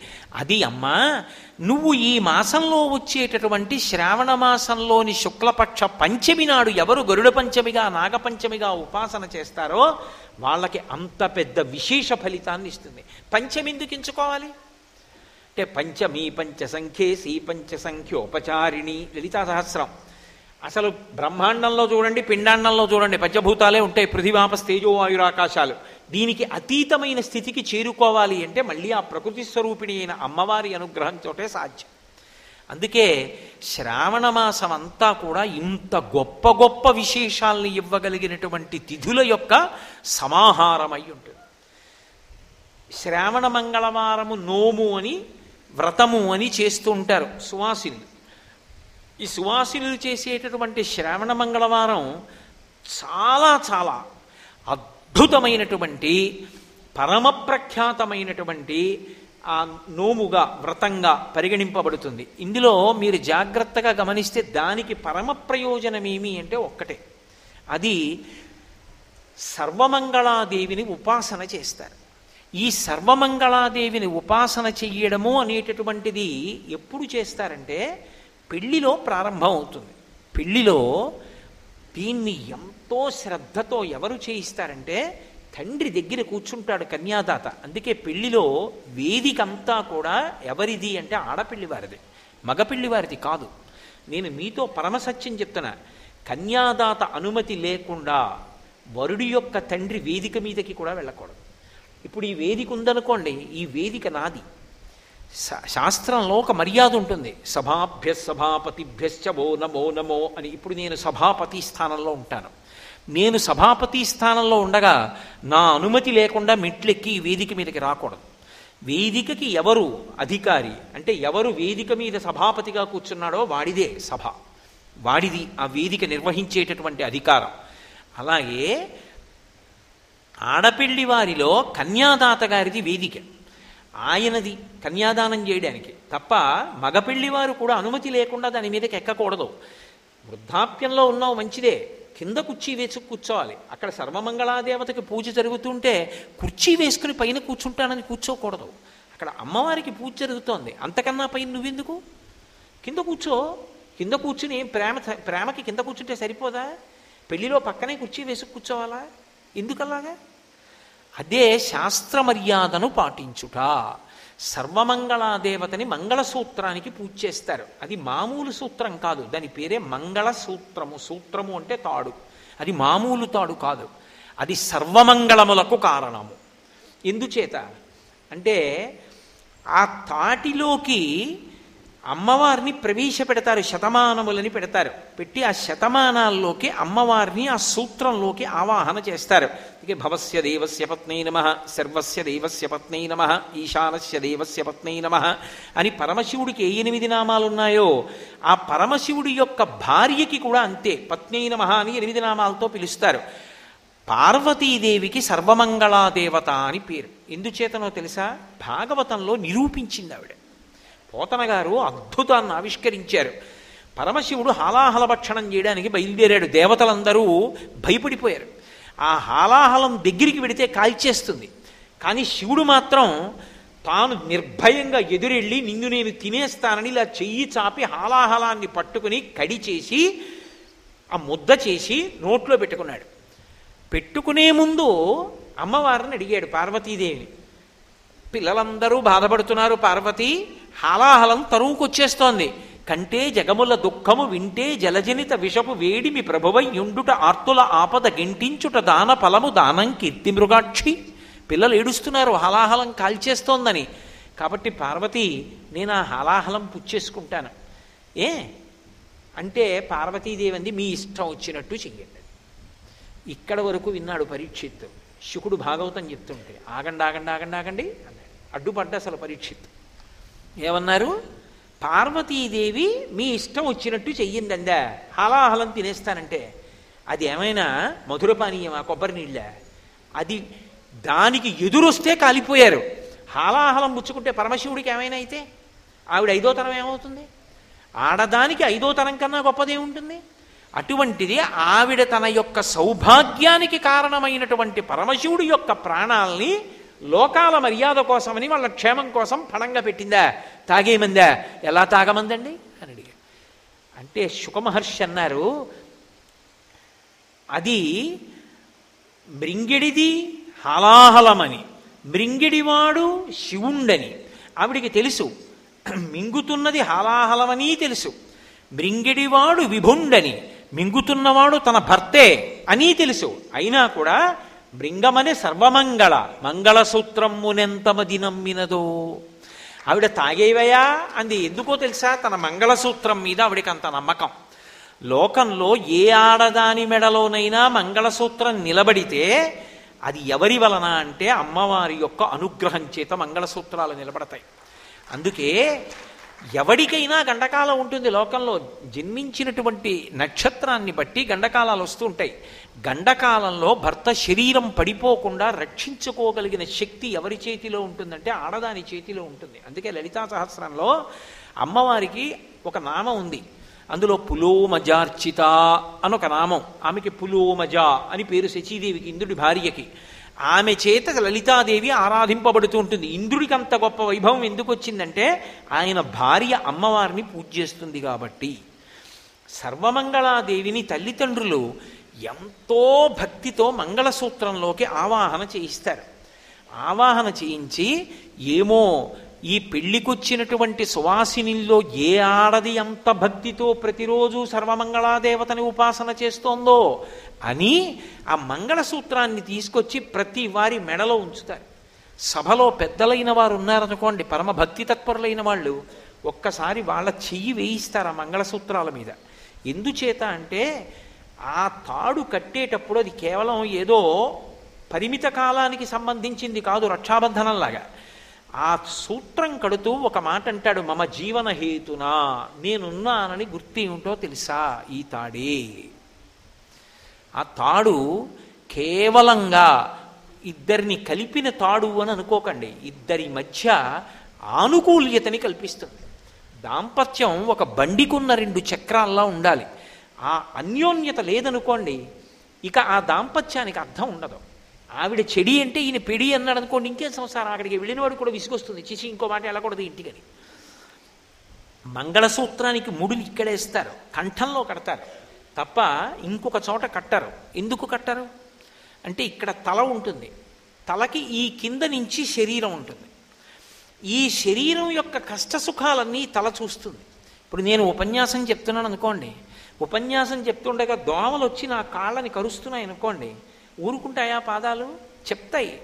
దోమలు విశేషంగా కరిచేస్తున్నాయే కింద చాలా బాధగా ఉంది. అంటే ఉపన్యాసం చెప్పడం ఆపి నేను దోమలు కొట్టుకోలేనుగా? అందుకని నా మెదడు అంటుంది ఓ ఎడమ పాదమా నువ్వు లే. లేచి కుడి పాదం వెనక దోమ కుడుతోంది కాబట్టి ఎదురుగుండా బల్ల అడ్డుంది కాబట్టి అసభ్యంగా ఉండదు. నువ్వు వెళ్ళి కుడిపాదాన్ని రుద్దు. దోమ వెళ్ళిపోతుందంటుంది. భర్త ఇది భార్య. ఈ ఇది ఇది కలిసి ఉండేది ఈ కంఠం చేత.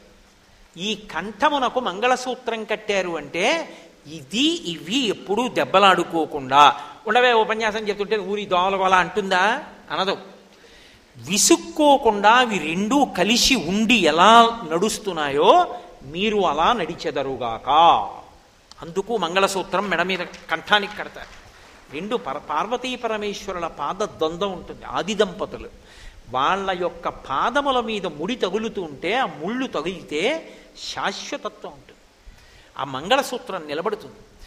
అందుకే ఉపాసన ఎందు భర్త పూజ చెయ్యాలి అంటే ఒక్క అనారోగ్యంగా ఉంటే తప్ప అనారోగ్యం లేకపోతే ప్రతిరోజు తలస్నానం చేయాలి తలస్నానం చేయకపోతే పురుషుడికి పూజా మంటపంలో ప్రవేశించే అధికారం లేదు. ఆచమనం చేయకూడదు.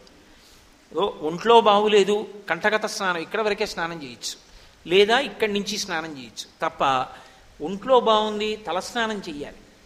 అందున విశేషించి నన్ను సక్రమమైన పవిత్ర బుద్ధితో అర్థం చేసుకోండి. గృహస్థాశ్రమంలో ఉన్నటువంటి భార్యాభర్తలు ముందు రోజు రాత్రి రమించి ఉంటే అసలు ఆ భర్తకి తలస్నానం చేసే వరకు ఏ పవిత్ర వస్తువుని స్పృశించే అధికారం ఉండదు. ఆడదానికి ఇలా నీళ్ళు తీసి మూడు మాటలు చల్లుకుంటే చాలు పవిత్రత వస్తుంది. ఎందుచేత? పురుషుడు లేచి వెళ్ళి పూజామందిరంలోకి వెళ్ళకూడదు ఆచమనం చేయకూడదు తలస్నానం చేస్తే తప్ప. ఆడది మంచం మీద లేచి కూర్చుని వెంటనే మంగళసూత్రాలు ఇలా కళ్ళకద్దుకుని మళ్ళీ కిందకి విడిచిపెడుతుంది. కళ్ళకద్దుకుని నమస్కరించడం ఎందుకో తెలుసా? ఏ భర్త పక్కన పడుకుని నేను మళ్ళీ నిద్ర లేచానో రేపు కూడా నేను అలాగే నిద్ర లేవాలి. అమ్మా ఆయన లేకుండా శయనం మీద నేను ఒక్కదాన్నే పడుకునే రోజు రాకుండుగాక. నేను బ్రతికున్నంత కాలం అలాగే పడుకోవాలి. నేను ఆయన ఒడిలో వెళ్ళిపోవాలి. ఈ ఐదోతనాన్ని మాత్రం అమ్మ నువ్వు తప్ప కాపాడేవాళ్ళు లేరు. నువ్వే రక్షించమని మంగళసూత్రాన్ని కళ్ళకద్దుకుంటుంది. అందుకే సువాసిని సువాసిన్యర్చన ప్రీత ఐదోతన ఉన్న వాళ్ళు ఇంత కుంకం ఇస్తే ఆవిడ పొంగిపోతుంది. అటువంటి సర్వమంగళాదేవతని ప్రతి ఏటా కూడా శ్రావణ మాసంలో వచ్చేటటువంటి మంగళవారాలలో శ్రావణ మంగళవారములుగా ఆ తిథిని నిర్ణయం చేసి సర్వమంగళాదేవతని ఉపాసన చేస్తారు. అంటే అమ్మవారు ఎప్పుడూ ఆవాహన అయ్యేది కలశలోకి ఆవాహన అవుతుంది. అథవా గౌరీదేవి ప్రతిమ ఇంట్లో లేని ఏ ఇల్లు ఉండదు. కాబట్టి కనీసంలో కనీసం ఆ రోజు అమ్మవారి నామాలతో అమ్మవారికి పూజ చేసి ఆవిడికి నైవేద్యం పెట్టి వ్రతకల్పంలో ఏ కథ చెప్పబడిందో ఆ కథని భక్తి శ్రద్ధలతో విని తల మీద అక్షతలు ధరిస్తారు. అటువంటి సర్వమంగళాదేవతని ఉపాసన చేస్తే ఏమవుతుంది అంటే ఆడది తన భర్త యొక్క జీవితాన్ని కాపాడుకుంటుంది. అలా పార్వతీదేవి అంతటిది కాపాడుకుంది. అందుకే లలితా సహస్రనామ స్తోత్రంలో అమ్మవారికి ఒక నామం ఉంది. ఆవిడ తపనోడుపమండల ఆవిడ యొక్క చెవులకు పెట్టుకునేటటువంటి ఆభరణములు ఏవి అంటే సూర్యచంద్రులు. సూర్యచంద్రులు ఆవిడ చెవులకు ఆభరణములైతే ఇక సూర్యచంద్రుల గతిలో కాలంలో శివుడు ఎందుకు పడిపోతాడు? అంటే పతివ్రత యొక్క ఉపాసన చేత భర్త యొక్క జీవిత కాలము నిలబడుతుంది. గండకాలము తొలగిపోతుంది. అంత గొప్పది సర్వమంగళాదేవత యొక్క ఉపాసన. అటువంటి ఉపాసన చెయ్యడానికి యోగ్యమైన కాలము తన యందు లక్ష్మీత్వము నిలబడడానికి యోగ్యమైన కాలము శ్రావణ మాసంలో వచ్చే మంగళవారాలు. మంగళవారం చాలా విశేషం. ఎందుచేతనంటే ప్రారంభంలో కుజహోర ఉంటుంది. ఆ మంగళవారం చేసినటువంటి ఉపాసన చేత సుబ్రహ్మణ్యుడికి ప్రీతి స్వామి హనుమకు ప్రీతి. పైగా అది శ్రావణ మంగళవారం అయితే భర్తకి రక్షా కవచం కడుతుంది. సర్వమంగళ ఉపాసన చేత. అంత గొప్ప స్థితిని అమ్మవారు అనుగ్రహిస్తుంది. ఎందుచేత అంటే పూజనీయత అని ఒక మాట ఉంటుంది. ఒక ఆడదాని గౌరవం అంతా దేని మీద ఆధారపడుతుంది అంటే నేను ఏదో కాలక్షేపం కోసమని చెప్పి ఎలా పడితే అలా మాట్లాడడం నాకు అలవాట్లేదు వేదాన్ని ఆధారం చేసుకుని ఋషులు చెప్పిన పవిత్రమైన విషయాలు చెప్పగలను తప్ప నేను ఏదో అర్థం లేని వాదనలు వాదాలు అన్న పేర్లు పెట్టి మాట్లాడడం నాకు అలవాట్లేదు నేను పరమసత్యం మీతో మాట్లాడుతున్నాను. ఒక స్త్రీ పరమ గౌరవం దేని మీద ఆధారపడుతుంది? జీవితంలో తృప్తి దేని మీద ఆధారపడుతుంది అంటే భర్త మీద ఆధారపడి ఉంటుంది. ఇది కాదు అనలేని సత్యం.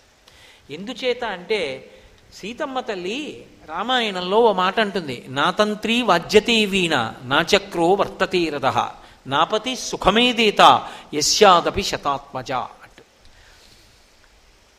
ఒక వీణ తీగలు మోగుతాయి. గోటి చేత పెనగి పెనగి మోగుతాయి. వీణ తీగలు మోగుతున్నాయి అనరు వీణ మోగుతోందంటారు. రథచక్రాలు గాజు పింకుల మీద రాళ్ళ మీద వెడతాయి. రథచక్రాలు వెడుతున్నాయి అనరు రథం వెడుతోందంటారు. భర్త కష్టపడి సంపాదిస్తాడు. భర్త మహాపండితుడై కీర్తి గణిస్తాడు. ఆమెకి కూడా ఆయనతో పాటు సమానమైనటువంటి గౌరవం లభిస్తుంది. అసలు ఒక సీతమ్మంది ఒక ఆడదాని తృప్తి ఎక్కడుందో తెలుసా రామా? ఒక కులకాంత నిద్ర లేచి మంచం మించి దిగుతూ పాదములు కింద పెడుతున్నప్పుడు ఆమె ఎందు పరమభక్తి కలిగినటువంటి నూరుగురు కుమారులు వచ్చి తమ అరచేతులు వరుస క్రమంలో నేల మీద పేర్చి అమ్మని తమ అరచేతులలో నడిపించగలిగినటువంటి పరమభక్తి తత్పరులైనప్పటికీ అటువంటి నూరుగురు కుమారుల వలన పొందినటువంటి సంతోషం కన్నా భర్త వలన కలిగిన సంతోషం కోటి రెట్లు ఎక్కువ. అది లెక్క పెట్టలేదు కాబట్టి రామ నువ్వున్నది అయోధ్య నువ్వు లేనిది అయోధ్య కాదు. ఆడదానికి భర్తతో కలిసి ఉండడమే ఆనందం అండి. కాబట్టి అటువంటి సంతోషం ఆమెకి భర్త ఉండడమే కాదు తండ్రి కలిగిన పిన్నిధానమేలా అని శాస్త్రం. తండ్రి ఉంటే ఇక కొడుకు ఐశ్వర్యం అక్కర్లేదట. ఎందుకంటే తాను కష్టపడ్డా సరే కొడుకు సుఖపడాలని తండ్రి కోరుకుంటాడు. తండ్రికి కారు ఉండక్కర్లా. కొడుక్కి కారు కొనిపెట్టి కొడుకు కాళ్ళలో కారులో వెళ్ళిపోతుంటే మురిసిపోయి ఇంట్లో పోతాడు. ఏ పిచ్చ ఆయనకి ఏం కారు ఉందా? ఎందుకు సంతోషం? అంటే తండ్రి కొడుకుని చూసుకుని మురిసిపోతాడు. తప్ప తాను మురిసిపోవాలి తాను సుఖించాలని కోరుకోడు. అటువంటి తండ్రి ఉంటే ఇంకా పెన్నిదెందుకు?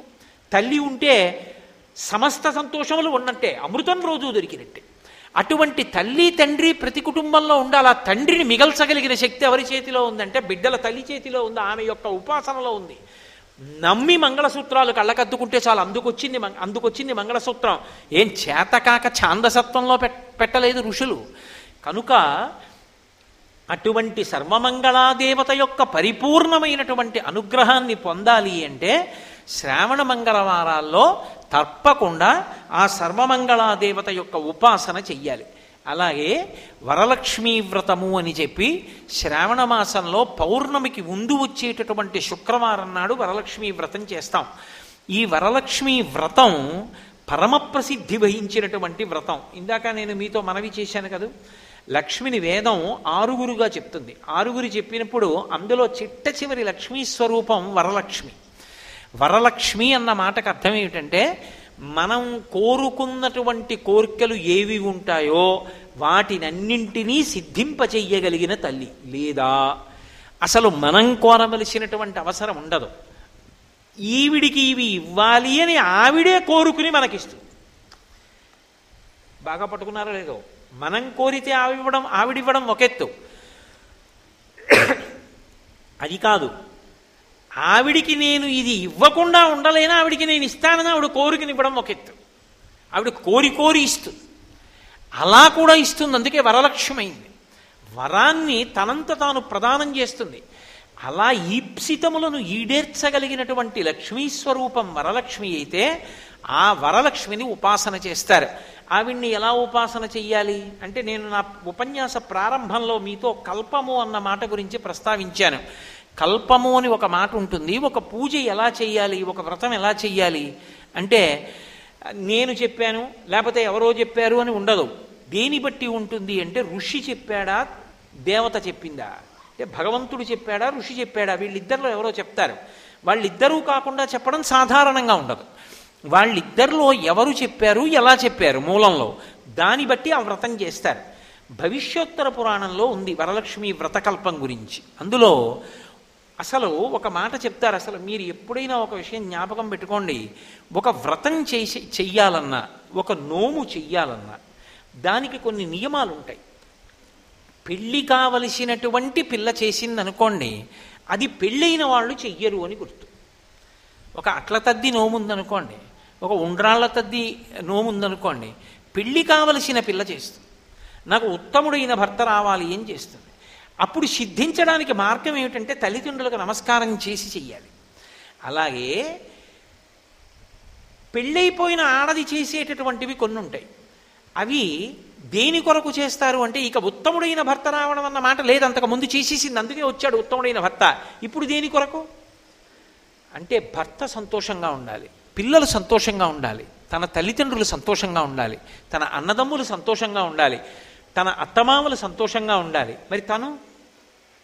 తనకింక వేరే సంతోషం లేదు. వాళ్ళ సంతోషమే తన సంతోషం. అందుకే ఈ దేశంలో ఆడదాని జీవితం అంతా పవిత్రంగా ఉంటుంది కాబట్టి ఆడవారి వలన సంబ నెలకి ఒక వర్షం పడుతుంది అన్నారు. శ్రావణ మాసంలో వర్షాలు ఎందుకు పడతాయో తెలుసా? ఈ వ్రతాలు జరుగుతాయి కనుకనే ఈ పేరంటాలు జరుగుతాయి కాబట్టే అంతమంది సువాసినులు గౌరవింపబడతాయి కాబట్టే సమృద్ధిగా ఇప్పటికీ వర్షాలు పడుతున్నాయి. కాబట్టి ఎలా చెయ్యాలి అన్నది అసలు ముందు కథ చదవాలి.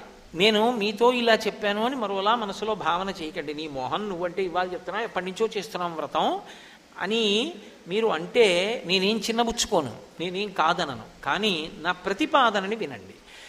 వరలక్ష్మీ వ్రతం చెయ్యడానికి ఒక నాలుగు రోజుల ముందే అసలు వరలక్ష్మీ వ్రతానికి వ్రతానికి సంబంధించిన కథ చదవాలి. ఎప్పుడైనా సరే వ్రతకల్పానికి సంబంధించిన కథ చదవడానికి మీరు వ్రతం చేసి చదవాలని నియమం ఏమి ఉండదు. ముందు జాగ్రత్త చర్యగా కథ చదువుతారు. ఎందుకో తెలుసా? కథ చదివితే తప్ప అసలు వ్రతంలో దోషం రాకుండా ఉండదు. వ్రతంలో దోషం రాకుండా ఉండాలి అంటే ముందు వ్రత కథ చదవాలి. లేకపోతే సరిగ్గా నడవదు అది. నేను మీకు ఒక ఉదాహరణ చెప్తా. వరలక్ష్మీ వ్రతం ఎక్కడి నుంచి వచ్చింది? అంటే భవిష్యోత్తర పురాణంలో ఒక మాట చెప్పారు. రత్నపీఠే సుఖాసీనం శంకరం లోకశంకరం అన్నారు. ఒకప్పుడు కైలాస పర్వతం మీద రత్నపీఠం మీద పరమశివుడు శంకరం అంటే శం కరోతీతి శంకర లోకములకు శుభములు చేసేటటువంటి వాడు శంకరుడు. లోకములకు ఎప్పుడూ శుభాలు చెయ్యాలని కోరుకునేటటువంటి పరమశివుడు లోకశంకరం లోకములకంతటికీ శుభములను ఇచ్చేటటువంటి వాడు చక్కగా కూర్చునున్నాడు. సుఖాసీనం సుఖాసీనం అంటే ఏదో ఒత్తిడిలోనో ఎవరితో మాట్లాడుతూనో ఎవరినో కలుసుకునో లేడు. సర్వజ్ఞుడు. ఆయనకి తెలియనివేం లేవు. ఈశాన సర్వ విద్యానాం ఈశ్వర సర్వభూతానాం బ్రహ్మాధిపతి బ్రహ్మణోధిపతి బ్రహ్మా శివో మే అస్తు సదాశివోం. సమస్త విద్యలు ఎవరి ఎందుంటాయి అంటే పరమశివుడు ఎందుంటాయి. ఆయనకి తెలియనిది లోకంలో ఎవరికీ ఉండదు. అందుకే ఏదైనా ఆయన పార్వతీదేవికి చెప్తేనే బయటకు వస్తుంది. అందుకని సుఖాసీనం. ఇప్పుడు ఆయన ఎలా ఉన్నాడు? ఒత్తిడిలో ఉండగా ప్రశ్న వేయకూడదు. ఆయన ప్రశాంతంగా ఉన్నప్పుడు ఆయన్ని ప్రశ్న వేయాలి. కాబట్టి ఇప్పుడు హాయిగా సంతోషంగా పరమ ప్రశాంతంగా కూర్చుని ఉన్నాడు. రత్నపీఠే సుఖాసీనం శంకరం లోకశంకరం చూసింది పార్వతీదేవి. ఆవిడ వెంటనే ప్రపచ్చ గౌరీ సంతుష్ట లోకానుగ్రహకామ్యయా. అందులో అన్నారు గౌరీదేవి ప్రశ్న వేసింది. ఎవరు వేశారు? పార్వతి అనలేదు కాళీ అనలేదు హైమవతి అనలేదు ప్రపంచ గౌరీ సంతుష్ట సంతుష్ట అంటే పూర్తిగా కోరికలన్నవి లేనంత తృప్తి. ఆవిడికి కోరుకోవడానికి ఏం లేదు ఇంకా అంత తృప్తి ఆవిడది. అంత తృప్తితో ఉన్నటువంటి గౌరీ ప్రపంచ ప్రశ్న వేసింది శివుణ్ణి. ఎవరి కోసం? తన కోసం కాదు. తన కోసం అంటే తనకోటి లేదంది లేదన్నదోటి ఉంది. ఆవిడికి లేదన్నదేం లేదు. ఆవిడికి అన్నీ ఉన్నాయి. అందుకని సంతుష్ట. మరి ఎవరి కోసం అడిగింది? లోకానుగ్రహకామ్యయ. ఏమిటి ఆవిడ కామ కామం? ఆవిడ కోరిక? లోకానుగ్రహం లోకాల్ని ఉద్ధరించడానికో కోరిక కోరిక కోరుతాం ఏమిటి అసలు ఆ శ్లోకం అలా ఎందుకు ఇవ్వడం? అంటే ఏ మామూలు వాడు కాదు అది రాసింది. భవిష్యోత్తర పురాణం వ్యాసుల వారు. ఎందుకు అలా ఇచ్చారు? అంటే ప్రపంచ గౌరీ గౌరీ అన్న మాట ఎక్కడైనా ఉంది అనగానే మీరు ఉలిక్కిపడి గుర్తుపెట్టుకోవలసింది ఏమిటి అంటే ఆవిడికి భర్త మీద విపరీతమైన ప్రేమ. ఆవిడ ఎప్పుడు ఏం కోరుకుంటుందంటే అసలు నా భర్త నన్ను ఏ కారణం చేత కూడా కొంచెం కూడా తక్కువ చేయడానికి వీల్లేదు. అది నాకు అన్ని విధాలా యోగ్యురాలు అన్న భావనతో ఉండాలి. తప్ప మా ఆయన ఇంత కూడా నా గురించి ఇంకొకలా అనుకోవడానికి వీల్లేదు. ఏమిటో ఇది అన్న భావన ఆయనకు ఉండకూడదు. అబ్బా ఏం భార్యో నా భార్య అని అనుకోవాలి. అంత పిచ్చి భర్త మీద ఆ పిచ్చున్న భార్య గౌరి. ఎందుకో తెలుసా? అంటే నా మాటలు జాగ్రత్తగా అర్థం పిచ్చి అంటే నా ఉద్దేశం ఇంకోటి కాదు. అంత ప్రేమ అని. ఎందుచేత అంటే దానికి వెనక రాక్షస సంహారం కారణం అలా పెట్టండి. శివమహాపురాణంలో ఉంది గౌరీదేవి ఆవిర్భావం గురించి. ఒకప్పుడు పరమేశ్వరుడు పార్వతీదేవితో కూర్చున్నాడు. ఆవిడ నల్లగా పుట్టింది. నల్లగా పుట్టింది కాబట్టే నారాయణుడి చెల్లెలై నారాయణి అయింది. నారాయణుడు నలుపు నారాయణి నలుపు. వాళ్ళిద్దరూ అన్నా చెల్లెళ్ళు. నల్లటి పార్వతీదేవి పక్కన కూర్చుంది. నారదుడు పెట్టాడు పేరు కాళీ అని పెట్టాడు పార్వతీదేవి పుట్టినప్పుడు. పర్వతరాజపుత్రి కాబట్టి పార్వతి. పరమశివుడు స్ఫటికమణినిభం పార్వతీశం నమామి ఆయన తెల్ల స్ఫటికమణిలా ఉంటాడు. ఆయన ఒకరోజు ఎందుకో ఇలా కూర్చుని ఇలా చూసుకున్నాడు. అబ్బా ఎంత తెల్లగా ఉన్నానో అనుకున్నాడు. ఇలా చూశాడు. భార్య వంక నల్లగా ఉంది అన్నాడు. ఆవిడ చూసింది అన్నన్నా అంటే నువ్వు తెల్లగా ఉన్నావు నేను నల్లగా ఉన్నాను నీకు నేను తగినదానను కానన్న భావన ఒకటి నీలో ఉందా? అనుకుంది. అనుకుని ఉత్తర క్షణం యోగాగ్ని రగల్చి అందులో పడిపోయింది. పడిపోయి అందులోంచి పసుపు తెలుపు ఎరుపులు కలిసినటువంటి బంగారు వర్ణంతో గౌరవర్ణంతో విరిసిపోతూ వచ్చి పక్కన కూర్చుంది. శంకరుడు చూసి తెల్లపోయి గౌరీ అన్నాడు. ఏమిటి నేను ఇలా చూసి ఇలా చూసి అన్నందుకు యోగాగ్నిలో దూకి మళ్ళీ గౌరవర్ణంతో వచ్చావా? అన్నాడు. ఆవిడంది అసలు మీరు నన్ను ఏ విషయంలోనైనా సరే ఇంత పిసరైనా సరే మీకు పక్కన నేను తగినదానను కానన్న భావన పొందడం నేను అంగీకరించలేను. అందుకే గౌరవన్నంతో వచ్చా మీరు తెల్లగా ఉంటారు. నేను తెలుపు పసుపు ఎరుపుల రంగు ఏది బాగుంది? అమ్మో నువ్వే ఎక్కువ. అంటే దానికి కారణం వేరే ఉంది. ఈ శరీరం కౌశికీ అయింది. కౌశికీ అయి రాక్షస సంహారం చేసింది. దానికి కారణం వేరు. ఆవిడే అలా అర్థం బద్దం లేకుండా పడిపోతుందని మీరు అనుకోకూడదు. దానికి వెనక మళ్ళీ పౌరాణికమైన కారణం ఒకటి ఉంటుంది. బాహ్యంలో ఆవిడికి శివుడి మీద అంత ప్రీతి. అందుకే పెళ్ళి చేసేటప్పుడు ఆడపిల్లతో గౌరీ పూజ చేయిస్తారు. గౌరీ పూజ ఎందుకు చేయిస్తారంటే అమ్మా మీరిద్దరూ ఆది దంపతులే. నిత్యాయ త్రిగుణాత్మనే పురజితే కాత్యాయని శ్రేయసే సత్యాయ అద్య కుటుంబిని మునిమన ప్రత్యక్ష చిన్మూర్తయే అని శంకర భగవత్పాదులు ఆది కుటుంబం. అటువంటి నువ్వు ఒక్కసారి పరమశివుడు ఇలా చూసి అంటే అగ్నిగుండంలో దూకావు. మళ్ళీ అంత రంగుతో పైకొచ్చి కూర్చున్నావు. అమ్మ నేను కన్నవాళ్ళను వదిలేస్తున్నాను ఇంటి పేరు వదిలేస్తున్నాను వంశాన్ని వదిలిపెట్టేస్తున్నాను అన్నదమ్ముల్ని ఉన్న ఊరిని స్నేహితుల్ని బంధువుల్ని అందరినీ వదిలేస్తున్నాను. తెర పైకెత్తిన తర్వాత చూశాను అతను ఎవరో అతని చిటికిన వేలు పట్టుకుని సముద్రాలు దాటి వెళ్ళిపోతున్నాను. అమ్మా ఇంతమందిని వదిలేసినా ఎవరి కోసం వెళ్ళిపోతున్నానో తెలుసా? ఆయన ఒక్కడు నువ్వు నాకు తగిన దానమని అంటే చాలు. నా జీవితానికి తృప్తి. అమ్మా నువ్వు ఒక్కసారి శివుడిలా అంటే తట్టుకోలేకపోయావు. అంత గొప్పదాని వయ్యుండి ఆదిశక్తి వయ్యుండే. నేను అబలనమ్మా సామాన్యమైన ఆడదాన్ని. నా భర్త మాత్రం ఎప్పుడూ నువ్వు నాకు తగిన దానవు కావన్న భావన పొందకుండా ఆయన మనసులో నాకు స్థానాన్ని ఇచ్చి కాపాడమ్మా అని గౌరీ పూజ చేసి పీటల మీద కెడుతుంది ఆడపిల్ల. వీడియోల కోసం పూజలు చేయకూడదు. జీవితంలో అభ్యున్నతి కోసం పూజ చేయాలి. తల్లిదండ్రులు అలా చేయించాలి. అటువంటి గౌరీదేవి భర్త యందు విశేష ప్రేమ కలిగినది ఇది వ్యాస హృదయం. అందుకని ప్రపంచ గౌరీ గౌరీ అడుగుతోంది. అంటే ఇప్పుడు ఎవరి కోసం అడుగుతోంది? ఆ ప్రశ్న ఆడవాళ్ళందరి కోసం అడుగుతోంది. సువాసిలు అందరి కోసం అడుగుతోంది. అది ఏమిటై ఉంటుంది? ఎందుకై ఉంటుంది? అంటే భార్యాభర్తలు పరమ ప్రేమతో కలిసి ఉండడానికి కారణమవుతుంది ఆ వ్రతం. అటువంటి వ్రతాన్ని చెప్పమని అడుగుతోంది. అది లోకానుగ్రహకాం యయా. ఆవిడికి లేదా? అటువంటి దాంపత్యం? ఆవిడ చెయ్యాలా వ్రతం? ఆవిడ వాళ్ళు ఆది దంపతులు. వాళ్ళ మధ్య అరమరికలు ఉండవు. అంత కలిసి ఉంటారు. ప్రకృతి పురుషుడు వాళ్ళిద్దరూను. ఇక పాలు తెలుపు సూర్యుడు కాంతి వజ్రము దాని యొక్క ప్రభ దీపము కాంతి మధుర పదార్థము తీపి ఇవి ఎలా కలిసి ఉంటాయో పార్వతీ పరమేశ్వరులు అలా కలిసి ఉంటారు. శక్త్యా లోభయుతున్నాహం ఐశ్వర్యేణ ధనీనమా అనన్యే రాఘవేణాహం భాస్కరేణ ప్రభాయధ అంటుంది సీతమ్మ తల్లి రామాయణంలో. సూర్యుడు కాంతి కలిసి ఉన్నట్టు మేము కలిసి ఉంటా ఉంటుంది. సీతారాములు పార్వతీ పరమేశ్వరులు అలాగే ఉంటారు. మరి ఎందుకు ఆవిడ అడగడం ఆ ప్రశ్న? అంటే సంతుష్ట ఆవిడికి లేదని అడగలేదు. ఆవిడ పరమతృప్తితో కూడుకున్నది. అసలు పార్వతీదేవి యొక్క లక్షణం అది. మూకశంకరులని మహానుభావుడు. ఆయన మూక పంచశతి చేశారు కామాక్షి పరదేవత మీద. చేస్తూ ఆయన మందస్మిత శతకం అని ఆ శతకంలో అమ్మవారి చిరునవ్వు గురించి చెప్తూ ఓ మాట అన్నారు. హేరంబేచ గుహీచ హర్షభరితం వాత్సల్యమంకూరయన్ మారద్రోహిణి పూరుషే సహభువం ప్రేమాంకురం యంజయన్. ఆనమ్రేషు జనీషు పూర్ణ కరుణా వైదగ్ధ్యముత్తాలయ. కామాక్షి స్మితమంజరీ తవ కథంకారం మయా కథ్యతే అన్నారు. అమ్మా హేరంబేచ నీ పెద్ద కొడుకు? పరమయోగ్యుడు. ఆయనకి లేని శక్తి ఏం లేదు. సమస్త విఘ్నములకు అధిపతి. పైగా తల్లి కొడుకు పుట్టినప్పుడు పెద్ద కొడుకు అనుకుంటుందిట వీడు ఎప్పుడు మా ఆయన పక్కన ఉండి మా ఆయన మనస్సుకి శాంతి కల్పించాలి. అటువంటి కొడుకు అవ్వాలని కోరుకుంటుందిట. విఘ్నేశ్వరుడు ఎప్పుడూ శివుడు పక్కన నుంచి ఉంటాడు అందుకే హేరంబుడని పేరు. పెద్ద కొడుకంత యోగ్యుడు. కాబట్టి నువ్వు ఆదిశక్తివి.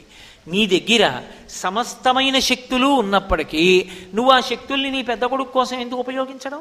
ఉపయోగించక్కర్లేదు. కాబట్టి నీకు అవసరం లేదు. రెండోవాడు గుహేచ సుబ్రహ్మణ్యుడు. గుహ అంటే ఏదో పర్వత గుహ అని అర్థం కాదు ఆత్మగుహ. మహాజ్ఞాని అయి ఈశ్వర స్వరూపమై సమస్త భూతముల ఎందు వెలుగొందుతూ ఉంటాడు. అటువంటి సుబ్రహ్మణ్యుడు జ్ఞానజ్యోతి అయిన అటువంటి కొడుక్కి ఏం చేస్తావు? ఏమీ చెయ్యక్కర్లా. నువ్వు ఆదిశక్తివి అన్ని శక్తులు నీ దగ్గర ఉన్నాయి. కానీ పెద్ద కొడుక్కి చేద్దామంటే ఏ ఉపకారం అక్కర్లా? ఆయనే అంత గొప్పవాడు. పోని రెండో కొడుక్కి చేద్దామంటే ఆయనకి అవసరం లేదు ఆయన అంత గొప్పవాడు. మరి ఇంక పోని మీ ఆయనకి ఏమైనా చేసి పెడదామంటే ఆయన సామాన్యుడు కాడు. మారద్రోహిణి పూరుషే సహభువం ప్రేమాంకురం యంజయన్ ఏకంగా లోకంలో అందరూ పెళ్ళెందుకు చేసుకుంటారంటే కామాన్ని ధర్మంతో ముడియడని చేసుకుంటారు. మీ ఆయనకి కామమే లేదు. మన్మధుణ్ణి కాల్చవతల బారేశాడు మరి అటువంటి వాడిని భర్తగా చేసుకున్నాం ఇంకంతకన్నా గొప్పవాడు ఎక్కడ ఉంటాడు మృత్యువుని చంపేశాడు యమధర్మరాజు గారిని. ఆ మన్మధుణ్ణేమో కాల్చవతల బారేశాడు జనన మరణములకు కారకులైనటువంటి మన్మధుణ్ణి యముణ్ణి కాల్చింది చంపింది ఒక్క పరమశివుడే. కాబట్టి హేరంబీచ గుహీచ హర్షభరితం వాత్సల్యమంకూరయన్. నీ భర్త అంత గొప్పవాడు కాముణ్ణి కాల్చాడు యమధర్మరాజు గారిని చంపేశాడు. వక్షస్థలం మీద పాదం ఎత్తి తంతి విరుచుకు పడిపోయి చచ్చిపోయాడు యముడంతటి వాడు. అందరినీ చంపే యముడు శివుడి చేతిలో చనిపోయాడు. వక్షస్థాడలమంత కస్య కఠినాపస్మార సంవర్ధనం. భోభృత్పర్యటనం నమశిరశిర కోటీర సంఘర్షణం కర్మేదం మృదులస్య తావక పదద్వంద్వస్య గౌరీపతే మచ్చేతో పాదుకా విహరణం శంభో సదాంగీకురు అంటారు శంకరులు. అంతటి మహానుభావుడైనటువంటి పరమశివుడు నీకు భర్త. కాబట్టి భర్త కోసం నీ శక్తి ఉపయోగించక్కర్లా. మరి అమ్మ నీ దగ్గర ఉన్న శక్తి అంతా ఏం చేస్తావు? ఇద్దరు కొడుకులకి అక్కర్లేదు. మీ ఆయనకి అక్కర్లేదు పోనీ నీకు? నీకు అసలు అక్కర్లేదు నువ్వు ఆదిశక్తివి. మరి ఎవరికి ఎవరి కోసం ఆ శక్తి అంతా ఆనమ్రేషు జనేషు పూర్ణ కరుణా వైదగ్ధ్యముత్తాలయ. ఎవడైనా అమ్మా కామాక్షి అని ఇలా ఉంగుతాడేమో అమ్మా అని పిలుస్తాడేమో అని చూస్తూ ఉంటుంది ఎవడైనా అమ్మా అని రెండు చేతులు జోడించి నమస్కరిస్తే తన శక్తి పెట్టి అనుగ్రహిస్తుందిట. అమ్మా నువ్వు అంత సంతృప్తి కలిగిన దానివి. నీకే కోరికలు లేవంటారు మోకశంకర్లు. కాబట్టి ప్రపంచ గౌరీ సంతుష్ట ఒక్క పాదం వేయాలంటే వ్యాసుల వారి హృదయం అలా ఉంటుంది. ఆవిడ ప్రశ్న వేస్తోంది. ప్రశ్న ఆవిడ కోసం కాదు లోకానుగ్రహకామ్యయా లోకం కోసం అడిగింది. ఏమని అడిగింది? అంటే యద్వ్రతం పావనం స్త్రీణాం పుత్ర సంపత్ ప్రదాయకం అంది. ఆవిడంది ఓ శివ లోకంలో ఉండేటటువంటి స్త్రీలు స్త్రీలంటే సువాసినులు సువాసినులు ఏ వ్రతం చెయ్యాలి? ఏ వ్రతం చేస్తే వాళ్ళందరికీ కూడా సంతానము కలుగుట సంపద కలుగుట ఈ రెండూ జరుగుతాయి. ఏ వ్రతం అసలు సువాసినులైన వాళ్ళందరూ చెయ్యాలి? దయచేసి నాకు చెప్పవలసింది అంది. అంటే ఆవిడికి చెప్పడంగా లోకానికంతటికీ అది ప్రచారం కావాలి. లోకమంతా అనుగ్రహాన్ని పొందాలి. ఆ వ్రతం చేసి అందరూ కూడా అటువంటి అదృష్టాన్ని అందుకోవాలి. అది ఆవిడ హృదయం. జగన్మాతగా. అందుకని ఆవిడ అడిగింది పరమశివుణ్ణి. ఆయన అన్నాడు పార్వతి నువ్వు అడిగినటువంటిది చాలా ఉత్తమమైనటువంటి ప్రశ్న.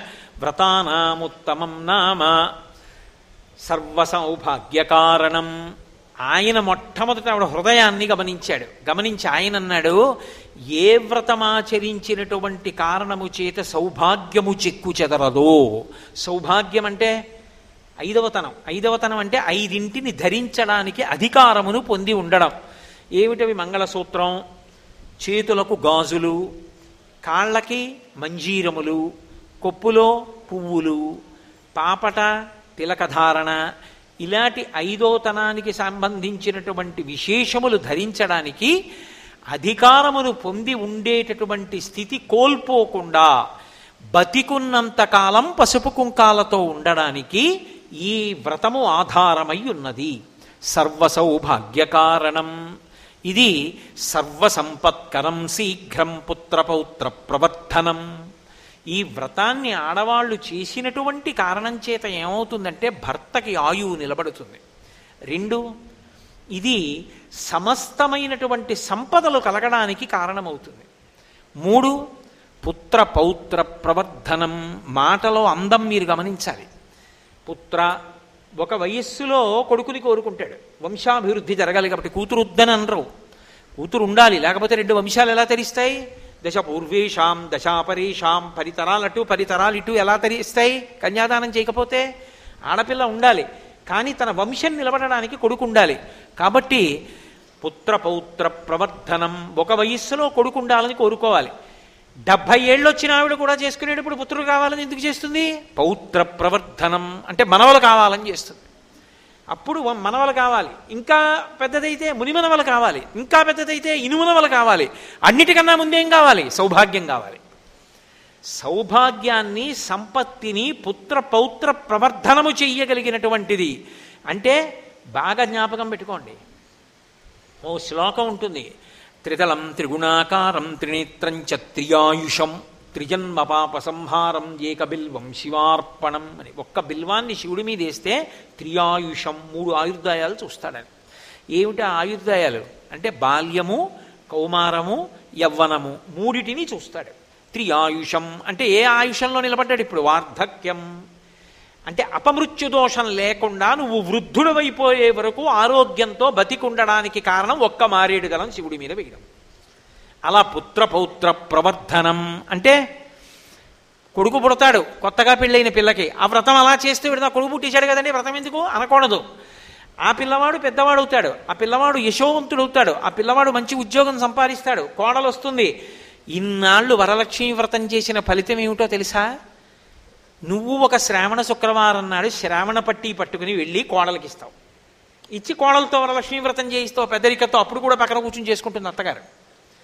చేసుకుంటే పౌత్ర ప్రవర్ధనం ఆ తర్వాత కొడుక్కి కొడుకు పుడతాడు. మనవణ్ణి చూస్తావు తర్వాత ముని మనవణ్ణి చూస్తావు. ఇన్ని ఇవ్వగలిగినది ఏదో తెలుసా పార్వతి? అదే వరలక్ష్మీ వ్రతం నామ వ్రతమస్తి మనోహరం. వరలక్ష్మీ వ్రతమనబడేటటువంటి ఈ వ్రతం ఉన్నదే ఇది పరమ మనోహరమైనటువంటి వ్రతం. చాలా అందంగా ఉంటుంది పార్వతి. ఏం కఠినంగా ఏం ఉండదు అది. అది చేయడం ఏదో కష్టంతో కూడుకున్నది కాదు. అసలు ఆ వ్రతం వస్తోంది అంటే ఆ వ్రతం చెయ్యడానికి ముందు నుంచి పూర్వాంగం. అంటే శుక్రవారం నాడు వ్రతం చేసుకోవాలి అంటే గురువారం నుంచి చేసే పనులన్నీ ఎంత సంతోషదాయకంగా ఉంటాయో తెలుసా? మనోహరం చేసుకునే వాళ్ళకి కాదు ఇంట్లో చూసే వాళ్ళకి సంతోషంగా ఉంటాయి. ఎంత ఆనందంగా ఉంటుందో ఆ వరలక్ష్మీ వ్రతం పార్వతి. అంటే మీరు ఇక్కడ ఒక్కటి గమనించండి ఏమండి నేనేమో మంచి వ్రతం ఏమిటి ఆడవాళ్ళందరూ అభ్యున్నతి పొందడానికని అడిగానా? అడిగింది నేనా? నేను పనికి రాలేదా నా వ్రతం ఏమీ లేదా? లక్ష్మీదేవి వ్రతమే చెప్పాలా మీరు? విష్ణుమూర్తి బెల్లం పనికొచ్చిందా? అని పార్వతీదేవి అందా?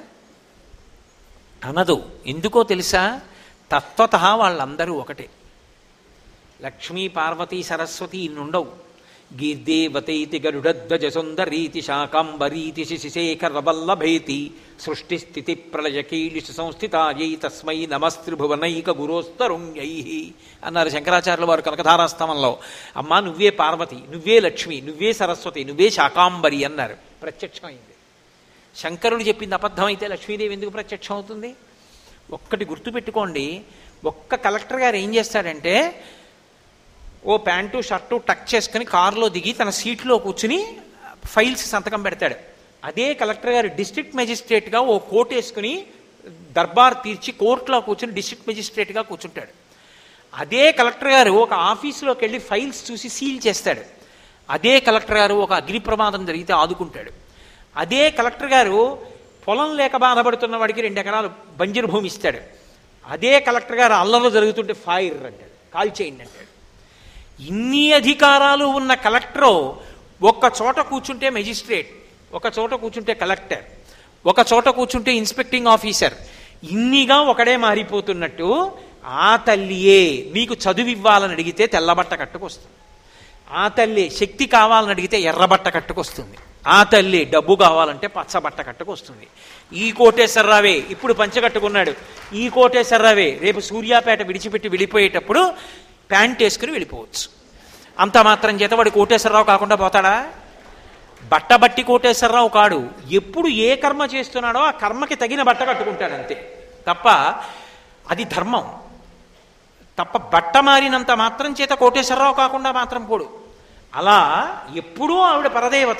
కానీ ఆవిడ కట్టుకున్న బట్ట బట్టి మనకిచ్చే కోరికలు ఉంటాయి అటువంటి తల్లి వరలక్ష్మి గురించి చెప్తున్నాడు పరమశివుడు అంటే పార్వతి గురించి చెప్పట్లేదు అనేది అని అర్థం. కాదు వాళ్ళందరూ ఒకటే అందుకే తిక్కన గారు భారతం చేస్తూ శ్రీయన గౌరినాబరగు చిల్వకు చిత్తము పల్లవింప భద్రాయితమూర్తి అయి హరిహరంబగు రూపము దాల్చి విష్ణురూపాయ నమశివాయ అని ఎవరు అంటున్నారో అటువంటి భక్తులందరినీ కూడా అనుగ్రహించేవాడా అని పిలిచారు. లక్ష్మి అంటే పార్వతి శ్రీయన గౌరినాబరగు చెల్వకు చిత్తము పల్లవింప అన్నారు. లక్ష్మియే పార్వతి అని. కాబట్టి ఆ తల్లికి వరలక్ష్మి వ్రతం నామ వ్రతమస్తి మనోహరం. వ్రతములలో మనోహరమైన వ్రతం పార్వతి వరలక్ష్మి వ్రతం. ఈ వ్రతం ఎలా చెయ్యాలో తెలుసా? అని ఆయన మొదలుపెట్టాడు. మొదలుపెట్టి ఇది ఎవరు చెయ్యాలో ఎలా చెయ్యాలో లక్ష్మీదేవి చెప్పింది ఒకప్పుడు. ఎవరికి చెప్పిందో తెలుసా పార్వతి? కుండిన నగరం అని ఒక నగ- నగరం ఉండేది. ఆ నగరంలో చారుమతి అని ఒక స్త్రీ ఉండేది. ఆమె పేరు చారుమతి. మతి అంటే బుద్ధి. చారు అంటే చాలా హర్షించదగిన మంచి విశాలమైనటువంటి బుద్ధి కలిగినది. ఆదరణీయమైన బుద్ధి కలిగినది. అటువంటి చారుమతి ఉంది. ఆవిడ ఎంత భక్తితో ఉంటే లక్ష్మీదేవి ఆవిడకి కనపడింది? ఇది పట్టుకోవాలి. వ్రతం చేసేటప్పుడు ఇది తెలుసుకోవాలి. వరలక్ష్మీ వ్రతం చెయ్యడానికి అమ్మవారు ప్రీతి పొందడానికి కారణమేమి? ఎంత డాంబికంగా చేశావన్నది కాదు. చారుమతి పట్ల లక్ష్మీదేవి ఎందుకు ప్రీతి పొందినది అంటే వ్యాసుల వారు కొన్ని మాటలు చెప్పారు. పతిభక్తిరత సాధ్వీ. ఆమె శ్వశ్రు శ్వశురయోర్ముద కళావతి సావిదుషి సతతం మంజుభాషిణి ఇవి చెప్పారు. ఇందుకు కనపడింది లక్ష్మీదేవి కల్లో. ఏంటి ఆవిడ? పతిభక్తిరత. ఆమె విశేషమైనటువంటి పతిభక్తి కలిగిన సాధ్వి. సాధ్వి అంటే పతివ్రత. ఈ దేశానికి ఉన్న గొప్పతనం ఏమిటంటే పురుషులు కొన్ని వేల సంవత్సరములు అన్నిటినీ విడిచిపెట్టి తపస్సు చేస్తే భగవంతుణ్ణి పొంది ఎంత శక్తి పొందారో భర్తయే దైవము అని చెప్పి తన ధర్మాన్ని పాటించిన ఆడవాళ్ళు కూడా అంత శక్తిని పొందారు. దాన్ని పతివ్రతా ధర్మము అని పిలుస్తారు. ఇక్కడ మీరు ఒక్క విషయం సున్నితమైన విషయాన్ని గుర్తుపెట్టుకోవాలి. ధర్మము ధర్మ రహస్యము ధర్మ సూక్ష్మము చాలా సున్నితంగా ఉంటాయి. ధర్మము దేన్ని బట్టి ఉంటుంది. అంటే ధర్మము అవతల వారిని బట్టి ఉండదు. ధర్మము నా వైపు నుండి ఉంటుంది ఎప్పుడు. నేను పితృధర్మాన్ని పాటించాలి. తండ్రిగా నా ధర్మం నేను చెయ్యాలి. నా కొడుకు మంచివాడు కాడనుకోండి ఎప్పుడు నాన్నగారు డబ్బు ఇవ్వండి నాన్నగారు డబ్బు ఇవ్వండి అని నన్ను తినేసే కొడుకు అనుకోండి. పరమేశ్వరుడు దయవల్ల నా కొడుకు అటువంటి వాడు కాడు. కానీ మీ మీద ఉదాహరణ పెడితే మీరు బాధపడతారని నా మీద నేను పెట్టుకోవడం. అయినా కూడా పితృధర్మం అంటే నేను తండ్రిగా వాడు వృద్ధిలోకి రావడానికి వాడు భగవంతుడి దయవల మంచి బుద్ధి పొందాలని నేను ఎప్పుడూ కోరుకుంటూ ఉండాలి. తప్ప నా కొడుకు మంచివాడు కాదు కాబట్టి నేను మంచివాడు కాకుండా పోతానంటే అనకూడదు. లోకంలో ఎవడో లంచం తీసుకున్నాడు కాబట్టి నీ లంచం తీసుకున్నాను అనకూడదు. లోకంలో ఎవడో నిష్కారణంగా నింద చేయడం మొదలెట్టాడు కాబట్టి నేను నింద చేస్తానని ఆవేశపడకూడదు. ఎందుచేతనో తెలుసా? దానికి ఒక లక్షణం ఉంటుంది. శిశుపాలుడు కృష్ణుణ్ణి నూరు సార్లు తిట్టాడు. పడ్డప్పుడల్లా ఎవరు తిట్ ఎవరు తిట్లు పడ్డట్టు కనపడ్డాడు? శిశుపాలుడు ఒకటో మాట తిట్టాడు. ఎవరు పడ్డాడు? ఎవరు తిట్టాడు?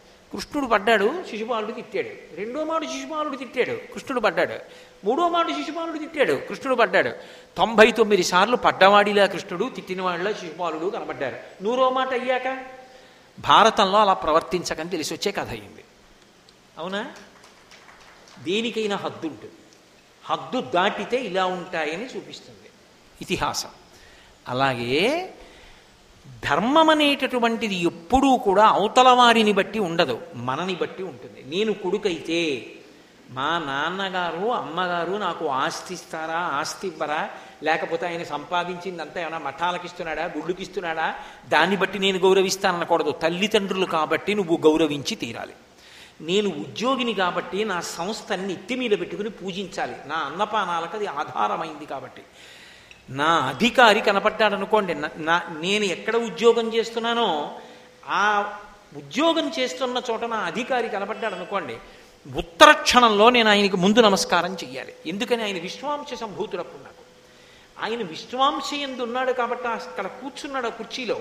కూర్చుని ఉన్నాడు కాబట్టి ముందు నమస్కారం నేనే చేయాలి ముందు రోజు సాయంకాలం నాకు జరిగిన సత్కారంలో ఆయనే వచ్చి నాకు పూలదండేసినా మర్నాడు నేను కార్యాలయానికి వెళ్ళినప్పుడు ముందు నమస్కారం నీ చెయ్యాలి. ఎందుకని ధర్మం అప్పుడు ఉద్యోగిగా నా ధర్మం. ధర్మము మన వైపు నుంచి ఎడుతుంది. అంతేగాని అవతల వారిటువంటి వారు అన్న దాన్ని బట్టి ధర్మం ఉండదు. పతివ్రత పతిభక్తి రతా సాధ్వి అన్న మాటకు అర్థం ఏంటంటే వాళ్ళ ఆయన మంచివాడు కాబట్టి ఆవిడ అలా ఉందండి అని తీర్మానం చేయకూడదు. ఆయన ఎటువంటి వాడైనా ఆవిడ పతిని దైవంగానే చూసింది. తన ధర్మం తాను నెరవేర్చింది.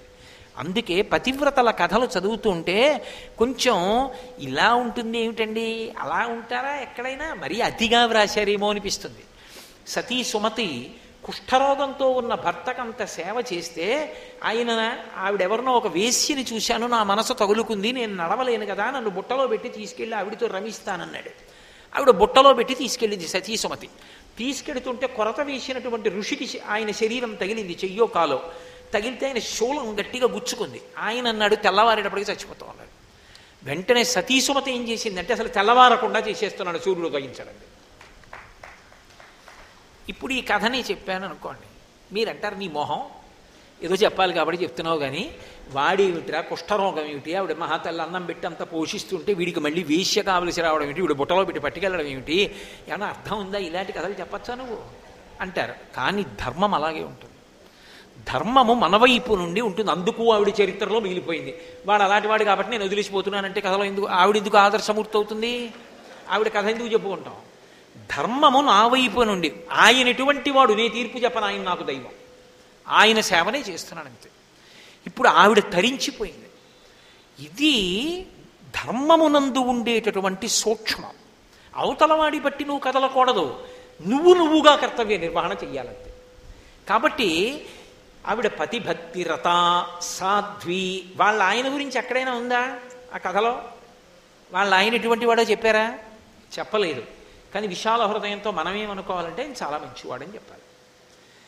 వ్యాసుల వారు అంతకన్నా భిన్నంగా చెప్పలేదు కాబట్టి. కానీ ఒకవేళ ఆయన మంచివాడు కాకపోయినా చారుమతి మాత్రం ఆయన్నే దైవంగా చూసింది. ఎందుకంటే ధర్మం అన్న మాట ఒకటి ఉంది కాబట్టి.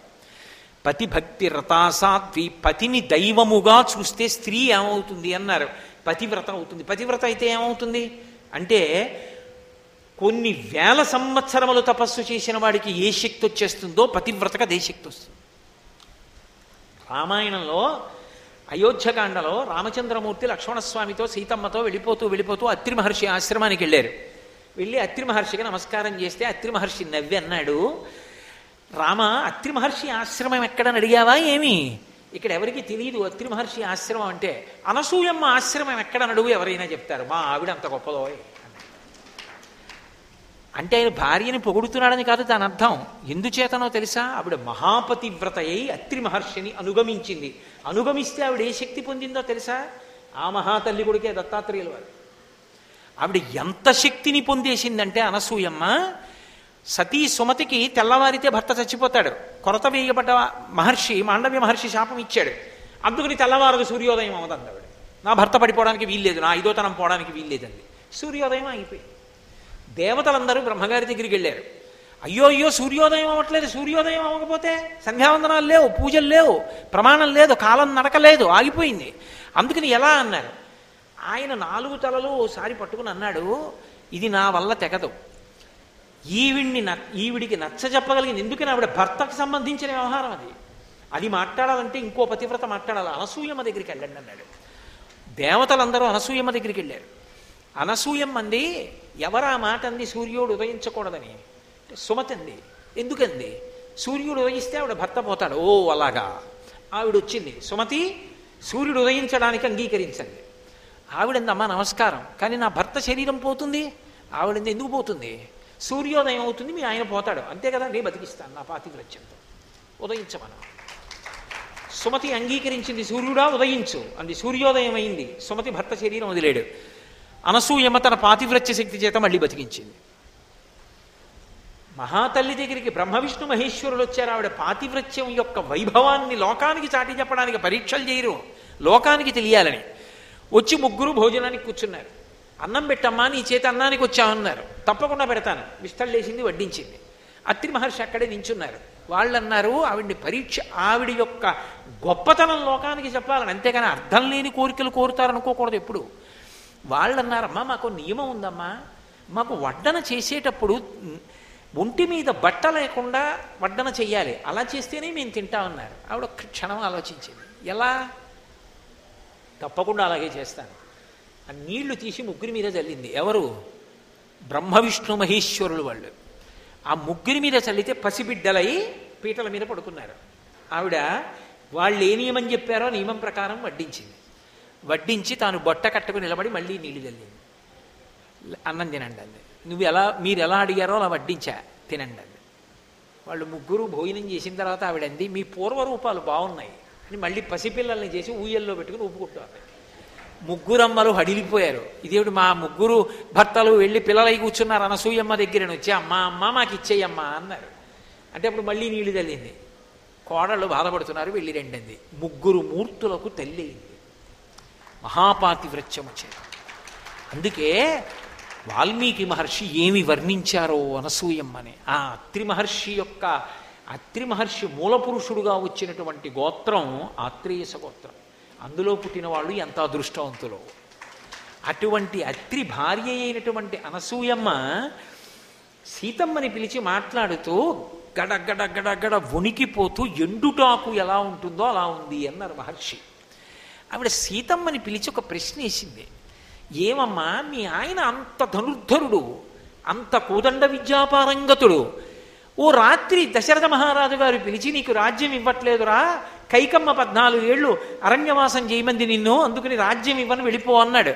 మీ ఆయన అలాగే నాన్నగారండి అని మీ మీ మామగారు ఇచ్చిన వరాన్ని నిజం చేయడం కోసమని అరణ్యానికి వచ్చేసాడు చేతకాని వాళ్ళ కనపడలేదా?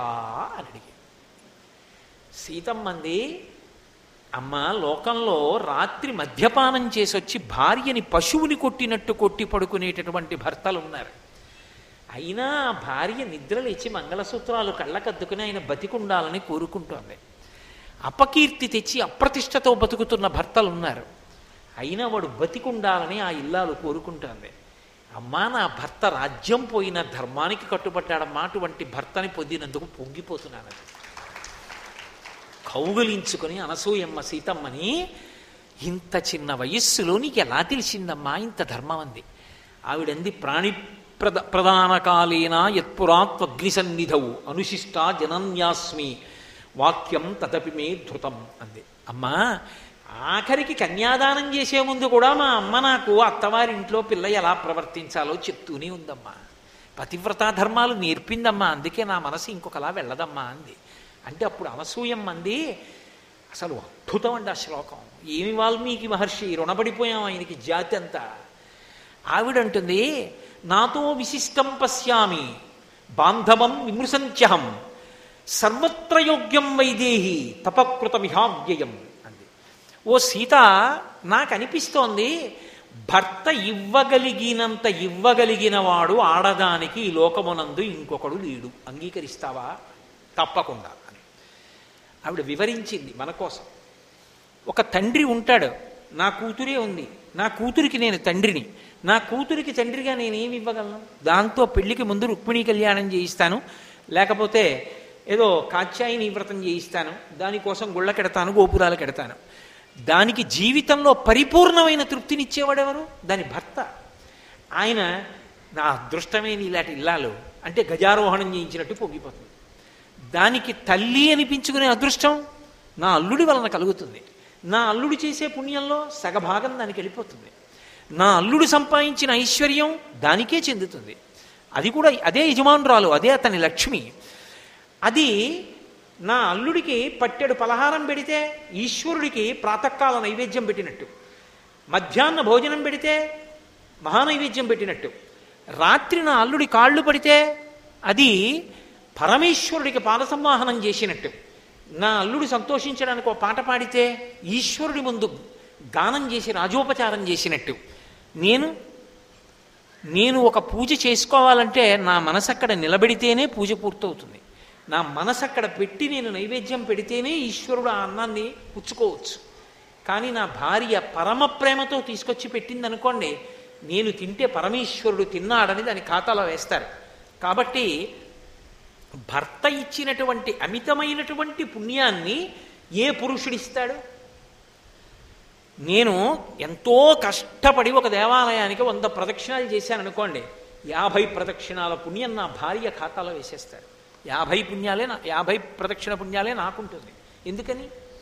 ఎందుకు ధర్మశాస్త్రానికి ఆ పక్షపాతం? అంటే నేను నూరు ప్రదక్షిణాలు చేసి ఇంటికి వెళ్ళేటప్పటికి తినడానికి పలహారం ఎవరు చేశారు? అది చేసి పెట్టింది. లేకపోతే ప్రదక్షిణాలు ఎక్కడి నుంచి చేస్తాను? నేను కార్యాలయానికి వెళ్ళి తిరిగి వస్తే మధ్యాహ్నం కమ్మటి భోజనం ఎవరు పెట్టారు? అది పెట్టింది. అది క్షేత్రంగా లేకపోతే నా వంశం ఎక్కడ వృద్ధిలోకి వచ్చింది? నా కామాన్ని ధర్మంతో ముడిపడడానికి అది క్షేత్రమైంది. అటువంటి భార్యకి నీ పుణ్యంలో సగభాగం వెళ్ళిపోతోందండి. భర్త పుణ్యాత్ముడు భగవద్భక్తుడు అయితే అసలు నిజానికి భర్త కన్నా ఎక్కువ పుణ్యం ఎవరి ఖాతాలోకి వెళ్ళిపోతుందంటే భార్య ఖాతాలోకి వెళ్ళిపోతుంది. ఆవిడ భర్తది సగం పుణ్యం ముచ్చుకుని ఆవిడ శ్రీరామ శ్రీరామ శ్రీరామ అందనుకోండి ఆ పుణ్యం ఆవిడికి. ఎందుకనంటే ఆవిడ నీకు పనులన్నీ చేసి పెట్టి శ్రీరామ అనుకుంది వాళ్ళు అందులో సగం నీకెందుకు ఇవ్వరు? ఆవిడికే ఇస్తారు. కాబట్టి భర్త ఇచ్చినంత ఎవరిస్తారు? ఆయన ఉన్నాడు ఐదోతనం ఆయన ఉన్నాడంతే. అందుకే అమ్మయ్యా సువాసిని ఎదురొచ్చిందండి బయలుదేరండి గబగబ గబగబ బయలుదేరండి. ఎంత అదృష్టం ఆవిడ ఎదురొచ్చారు? అంటారు అంతే ఆవిడ గయ్యాళిదా ఏమిటి అనవసరం? ఆవిడ సువాసిని చాలు. ముత్తైదు అబ్బా మంచి శకునం అండి అమ్మా మహాతల్లి పార్వతీదేవిలో వచ్చారు. రండి రండి రండి అంటారు. ఆవిడ ఇంటికి వచ్చింది. కాస్త కుంకం పెడతారేమో అమ్మవారిలో వచ్చిందండి దీపం పెట్టగానే అంటారు. ఆయన ఉన్నాడు. ఆవిడికి అంత గౌరవం వచ్చింది. అందుకే ఆవిడంది అనసూయమ్మ సర్వత్ర యోగ్యం వైదేహి తపకృతమిహావ్యయం అపారమైన తపస్సు చేసినటువంటి వాడి యొక్క తపస్సు ఆయనలోనే ఎలా ఉంటుందో అలా భర్తకి ఉపచారములు చేస్తూ పరమ ప్రీతితో భర్తని అనువర్తించినటువంటి స్త్రీ ఎందు పతివ్రత ధర్మము ప్రకాశించి అంత తపశ్శక్తి వెళ్ళిపోతుంది ఆడదానికి. లోకంలో సనాతన ధర్మంలో ఎంతమంది పతివ్రతలు లేరు. సీతమ్మన్లా ఏమనుకుంటున్నావు? నేనే తలుచుకుంటే అసందేశక్తు నత్వాం కుర్మి దశగ్రీవ భస్మ భస్మార్హితేజస అని. బూడిద చేసేస్తా పది తలల పురుగా. రాముడు చెప్పలేదని వదిలేసి ఆ పతివ్రతని ఆయన చెప్పంది చేయనంది. కాబట్టి పతివ్రతా ధర్మం అంత గొప్పది. అంటే ఏది చేస్తున్నా ఆమె ఏమి ఆలోచిస్తుందంటే నేను ఈ పని చేస్తే నా భర్త కీర్తి పోతుందా? అదొక్కటే. తప్ప ఇంకొకటి ఆలోచించదు. అలా ఉన్న స్త్రీ ఎవరో అలా భర్తని దైవంగా చూసి అనుగమించిన స్త్రీ ఎవరో ఆమె పతివ్రత. కాబట్టి పతిభక్తిరత సాధ్వి. శ్వశ్రు శ్వశురయోర్ముదా. ఏమిటి చారుమతికున్న గొప్పతనం? శ్వశ్రు శ్వశురయోర్ముదా. ఆమె ఇంట్లో తిరుగుతూ ఉంటేట అత్తమామలు ఎంత సంతోషపడిపోతూ ఉంటారోట. ఎందుకనంటే మామగారికి అత్తగారికి కోడల్ని చూసుకుంటే అంత మురిపెంట ఎక్కడ పిల్లో. మా కడుపున పుట్టిందా? ఎక్కడో పుట్టింది. అన్నీ వదిలి మా అబ్బాయి చేయి పట్టుకుని వచ్చింది. ఎంత ప్రేమగా పిలుస్తుంది. మామయ్య గారండి కాఫీ తాగుతారా? మామయ్య గారండి కొంచెం పాలు తాగండి. మామయ్య గారండి ఎప్పుడు తిన్నారు? రెండేసి గంటలు రెండున్నర గంటలు మాట్లాడి వచ్చారు తాగండి కసిరి పాలు తాగండి తర్వాత ఎందుకు కానీ పలహారం. కడుపు నిండిపోతుంది మామగారికి. డెబ్భై ఏళ్ళు బతికే మామగారు ఎనభై ఏళ్ళు బతికాడంటే కోడల వల్ల బతుకుతాడు. నాకు కొన్ని కుటుంబాలు తెలుసు. ఎంత విచిత్రం అంటే చిత్తూరులో ఓ కుటుంబం ఉంది నాకు తెలిసిన కుటుంబం. వీరభద్రరావు గారిని తల్లి అంటే ప్రాణం పెట్టి చూశాడు బతికున్నన్నాళ్ళు. ఆ తల్లి నిజంగా ఆయన భార్య రెండు చేతులు ఎత్తి నమస్కారం చేయాలి. అంతటి మహాపతివ్రత. ఆ తల్లి ఆ వీరభద్రరావు గారి తల్లి శరీరం విడిచిపెట్టేస్తూ ఆవిడికి ఏమి జ్ఞాపకం లేవు. కొడుకులు వెళ్ళి అమ్మా అమ్మా అని పిలిస్తే ఇలా చూసింది. కోడలు వచ్చి అత్తయ్య గారు అంది. పేరు పెట్టి పిలిచి ఏమిటే ఇదంతా? ఎక్కువగా ఉంది చీకటిగా అంది. ప్రాణం పోయేటప్పుడు కూడా కోడలి పిలుపుకి స్పందించి ఎంత ప్రేమతో లాలించిందో పసిపిల్లల ఆవిడ ఒక్కొక్క కుటుంబం నాకు తెలిసి తూర్పుగోదావరి జిల్లాలోనే. ఆయన భార్యని అంటే ఒక ఆయన కోడల్ని పురుటికి తీసుకెళ్ళడానికి వచ్చారు. ఏదో నాలుగైదేళ్ళ తర్వాత ఆలస్యంగా గర్భిణీ అయింది ఆవిడ. ఆవిడ్ని పురుటికి తీసుకెళ్ళడానికి పుట్టింటి వాళ్ళు వస్తే పంపలేక పంపలేక పంపలేక పంపారు అత్తమామలు. వెళ్ళలేక వెళ్ళలేక వెళ్ళింది కోడలు. వెళ్ళిన రెండు రోజులకి జ్వరం వచ్చేసింది. ఇక్కడ అత్తగారికి జ్వరం వచ్చేసింది. అయితే డాక్టర్ అన్నాడమ్మా చాలా దిగులు పెట్టేసుకుందమ్మా ఈవిడ అత్తమామలను వదలలేక ఇలా దిగులుతో ఉంటే చైతన్యవంతమైన సంతానం కలగదు పుట్టిల్లా మెట్టిల్లా వదిలేయండి అక్కడికి పంపించేయండి పురిటికంది తండ్రి తల్లి వచ్చి ఏమీ నీకు అత్తయ్య గారి దగ్గరికి వెళ్ళిపోవాలనుందా? అంటే అమ్మ అమ్మ అమ్మ పంపించేయండి అమ్మ వచ్చాను కదా అమ్మ రెండు రోజులంది. వాళ్ళు తీసుకెళ్ళి దిగబెట్టేస్తే ఆ అత్తగారు కౌగులించేసుకుంది. ఆ అమ్మాయికి మొదటి పురుడు అత్తారింట్లో అయింది. ఒక్కొక్క చోట అలా ఉంటారు. అన్ని చోట్ల అలా ఉండాలని ఈశ్వర సంకల్పం కాబట్టి శ్వశ్రు శ్వశురయోర్ముదా ఆమె నడవడి అత్తమామలు సంతోషించడానికి కారణమైంది. అబ్బా! ఏం పిల్ల? రామ్మ నువ్వు తిను అన్నాడు మామగారు. ఒక్క నిమిషం మామయ్య గారు వచ్చేస్తారు. ఆయన కూడా కింద కారు పెడుతున్నారు కదా వచ్చేస్తారు పాపం ఆకలితో ఉన్నారు? ఆయనతో ఆయన కూడా రానివ్వండి. అంది తప్ప ఆయన రాకుండా తను తినలేదు. తన మాట కాదని తినలేదని మామగారు నొచ్చుకుంటాడా? తన కొడుకు వచ్చే వరకు ఆగిందని మురిసిపోతాడా? ఇలాంటి కోడలు వచ్చిందని పొంగిపోడు. ముదా అత్తమామల యొక్క సంతోషం ఆ కోడల యొక్క ప్రవర్తన. అంత మంచి నడవడి కలిగిన పిల్ల ఆ అమ్మాయి. కాబట్టి పతిభక్తి రత సాధ్వి శ్వశ్రు శ్వశరయోర్ముదా. ఆమె కళావతి. కళావతి అంటే ఆమెకు అనేకమైన కళలు తెలుసు. మంచి రంగవల్లులు పెడుతుంది. ఆమె చక్కగా పద్యం చదువుతుంది మామగారికి. మామయ్యగారు మామయ్యగారు ఇవాళ నేను చదువుతాను కాసేపు వినండి. మీరే ఊరికే కళ్ళతోడు పెట్టుకుని చదువుకోక్కర్లేదు. ఇవాళ నేను భాగవతంలో భీష్మాచార్యుల వారి యొక్క స్థుతి ఘట్టం చదువుతాను వినండి మామయ్య గారు అని చదువుతుంటే మామగారు వింటూ పొంగిపోయి కళ్ళంబట నీళ్ళు పెట్టుకుని సంతోషపడిపోయాడు. ఇలాంటి కోడలు వచ్చిందని కాబట్టి ఆమె ఎంత మంచి పిల్ల అంటే కళావతి చక్కగా వీణ వాయిస్తుంది. ఓ పాట పాడుతుంది. ఎందుకు ఇవి? అవన్నీ ఎందుకండి అంటారేమో? ఇంట్లో పూజ జరుగుతోంది. రాజోపచారం జరగాలి. వాద్యం ఘోషయామి అన్నారు. మామయ్య గారు మామయ్య గారు ఎప్పుడు వాద్యం ఘోషయామి అని గంట ఎక్కర్లేదు. నేను వాయిస్తానని వీణ పట్టుకొచ్చి కాసేపు వీణ వాయించింది. గీతం శ్రావయామి మామయ్య గారు నేను పాడతానండి ఇవాళ అని కంజదలాయతాక్షి కామాక్షి అని పాట పాడింది వెనక కూర్చొని. ఆ మామగారు ఎంత పొంగిపోతాడు. అమ్మాయి నాళ్ళు చేశాను కానీ గీతం శ్రావయామి అండమే. నువ్వు వచ్చాక నాన్న నేను ఆ ఉపచారం చెప్తే పాట పాడావురా తల్లి? ఎంత పొంగిపోతాడు మామగారు? ఎంత పొంగిపోతాడు భర్త? కాబట్టి కళావతి సావిదుషి ఆమె గొప్ప విద్వాంసురాలు. విద్వాంసురాలు అన్న మాటకు అర్థం ఓహో సంస్కృతాంధ్రములు అద్భుతంగా జరిగేసి పద్యాలన్నీ బట్టి పెట్టేసిందని కాదు దాని అర్థం. ఏది ఎందుకు చెప్పబడిందో బాగా తెలుసుకుంది. కళావతి సావిదుషి సతతం మంజుభాషిణి. ఆమె మాట ఎందు వ్యగ్రత ఉండదు. ఆడదాని మాట ఎందు వ్యగ్రత ఉందనుకోండి పురుషుని యొక్క ఈప్సితము సిద్ధించదు. నేను మీతో ఒక మాట చెప్తే మీరు మరోలా అనుకోకండి. అసలు ఇంట్లో ఉన్న పెద్దవాళ్ళ ఆయుర్దాయం భర్త యొక్క విశ్రాంతి దేని మీద ఆధారపడతాయంటే ఇల్లాలి మీద ఆధారపడతాయి అని రామాయణం మీద వ్యాఖ్య చేసిన పెద్దలు అన్నారు ఎందుకంటే భార్య భర్తకు విశ్రాంతి స్థానము. ఎంత అలిసిపోయి రానివ్వండి అపనిందలు పడనివ్వండి మనసు ఖేదపడిపోనివ్వండి ఎంతో బాధపడనివ్వండి ఏమిరా ఇలా ఆధారం లేని అపనిందలు పడ్డాయి నా మీద అనిపించనివ్వండి. భార్య ఒక్క మాటతో ఊరడించిందనుకోండి మీ ధర్మం మిమ్మల్ని కాపాడదా అని భర్త విశ్రాంతి పొందుతాడు. ఎంత బడలిపోనివ్వండి భార్య కాస్త పల్లరసం ఇచ్చిందనుకోండి సంతోషపడిపోతాడు. సే మా అన్నయ్య కొడుకు చదువుకోవడానికి ఊరొచ్చాడే. ఒక్క రెండేళ్ళు పాపం అన్నయ్య అంత స్థితిమంతుడు కాదు కదా. ఎక్కడో పెట్టి ఏం చదివిస్తాడు? అని అనకముందే ఏమండి మీ అన్నయ్య గారు అబ్బాయి హాస్టల్లో ఉండడం ఏమిటి మనం ఉన్న ఊళ్ళో? నీ లేనా? రోజు వాడికి నేను వండి పెడతా. చక్కగా చదువుకోమనండి వాడిని మన ఇంటికి తీసుకొచ్చేయండి. అందనుకోండి ఎంత పొంగిపోతాడు ఆ భర్త?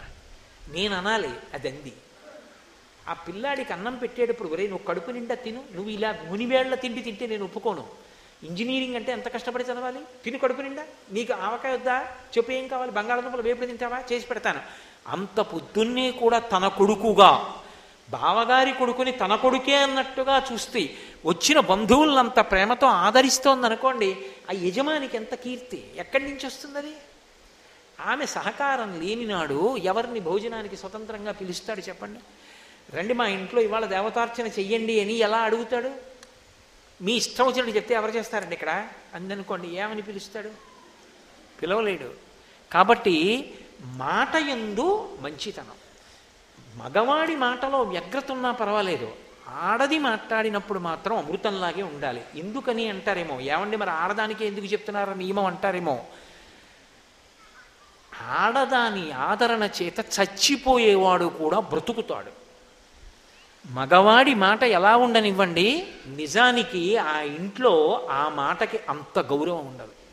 వాడికి ప్రేమ ఉంది రమ్మంటాడు నాన్నగారు పది రోజులు ఉండండి అంటాడు ఏది ఏం వెళ్ళి ఉంటాను అక్కడ? సాయంకాలం అయ్యేటప్పటికి రోజు ఇదో ఇబ్బంది ఈయన భోజనం చేయరు ఈయన కోసం మళ్ళీ చపాతీలు చేయాలి అని ఒక మాట ఉందనుకోండి. మామగారు ఉంచి ఉండగలడా? కొడుకు నాన్నగారు పాపం మీరు ప్రతీ నెల మనవల్ని చూసుకోవడానికి వస్తున్నారు. అస్తమానం ఏం వస్తారులేండి నాన్నగారు? రెండు నెలలు పోయాక నేను తీసుకొస్తానులేండి. ఈసారి మనవల్ని అలా తిరక్కండి మీరు ఎక్కడ పడిపోయారంటే ఇబ్బంది. అని కొడుకన్నా ఊరుకోండి రెండు నెలల తర్వాత మనం తీసుకెళ్ళడం ఏంటి? మామయ్య గారు ఇంటికి వచ్చి ప్రతి నెలను నాలుగు రోజులు ఉంటే పిల్లలు ఎంత సంతోషపడిపోతున్నారో నాకు ఎంత సంతోషంగా కాదు మామయ్య గారు మీరు ఆయన మాట వినకండి.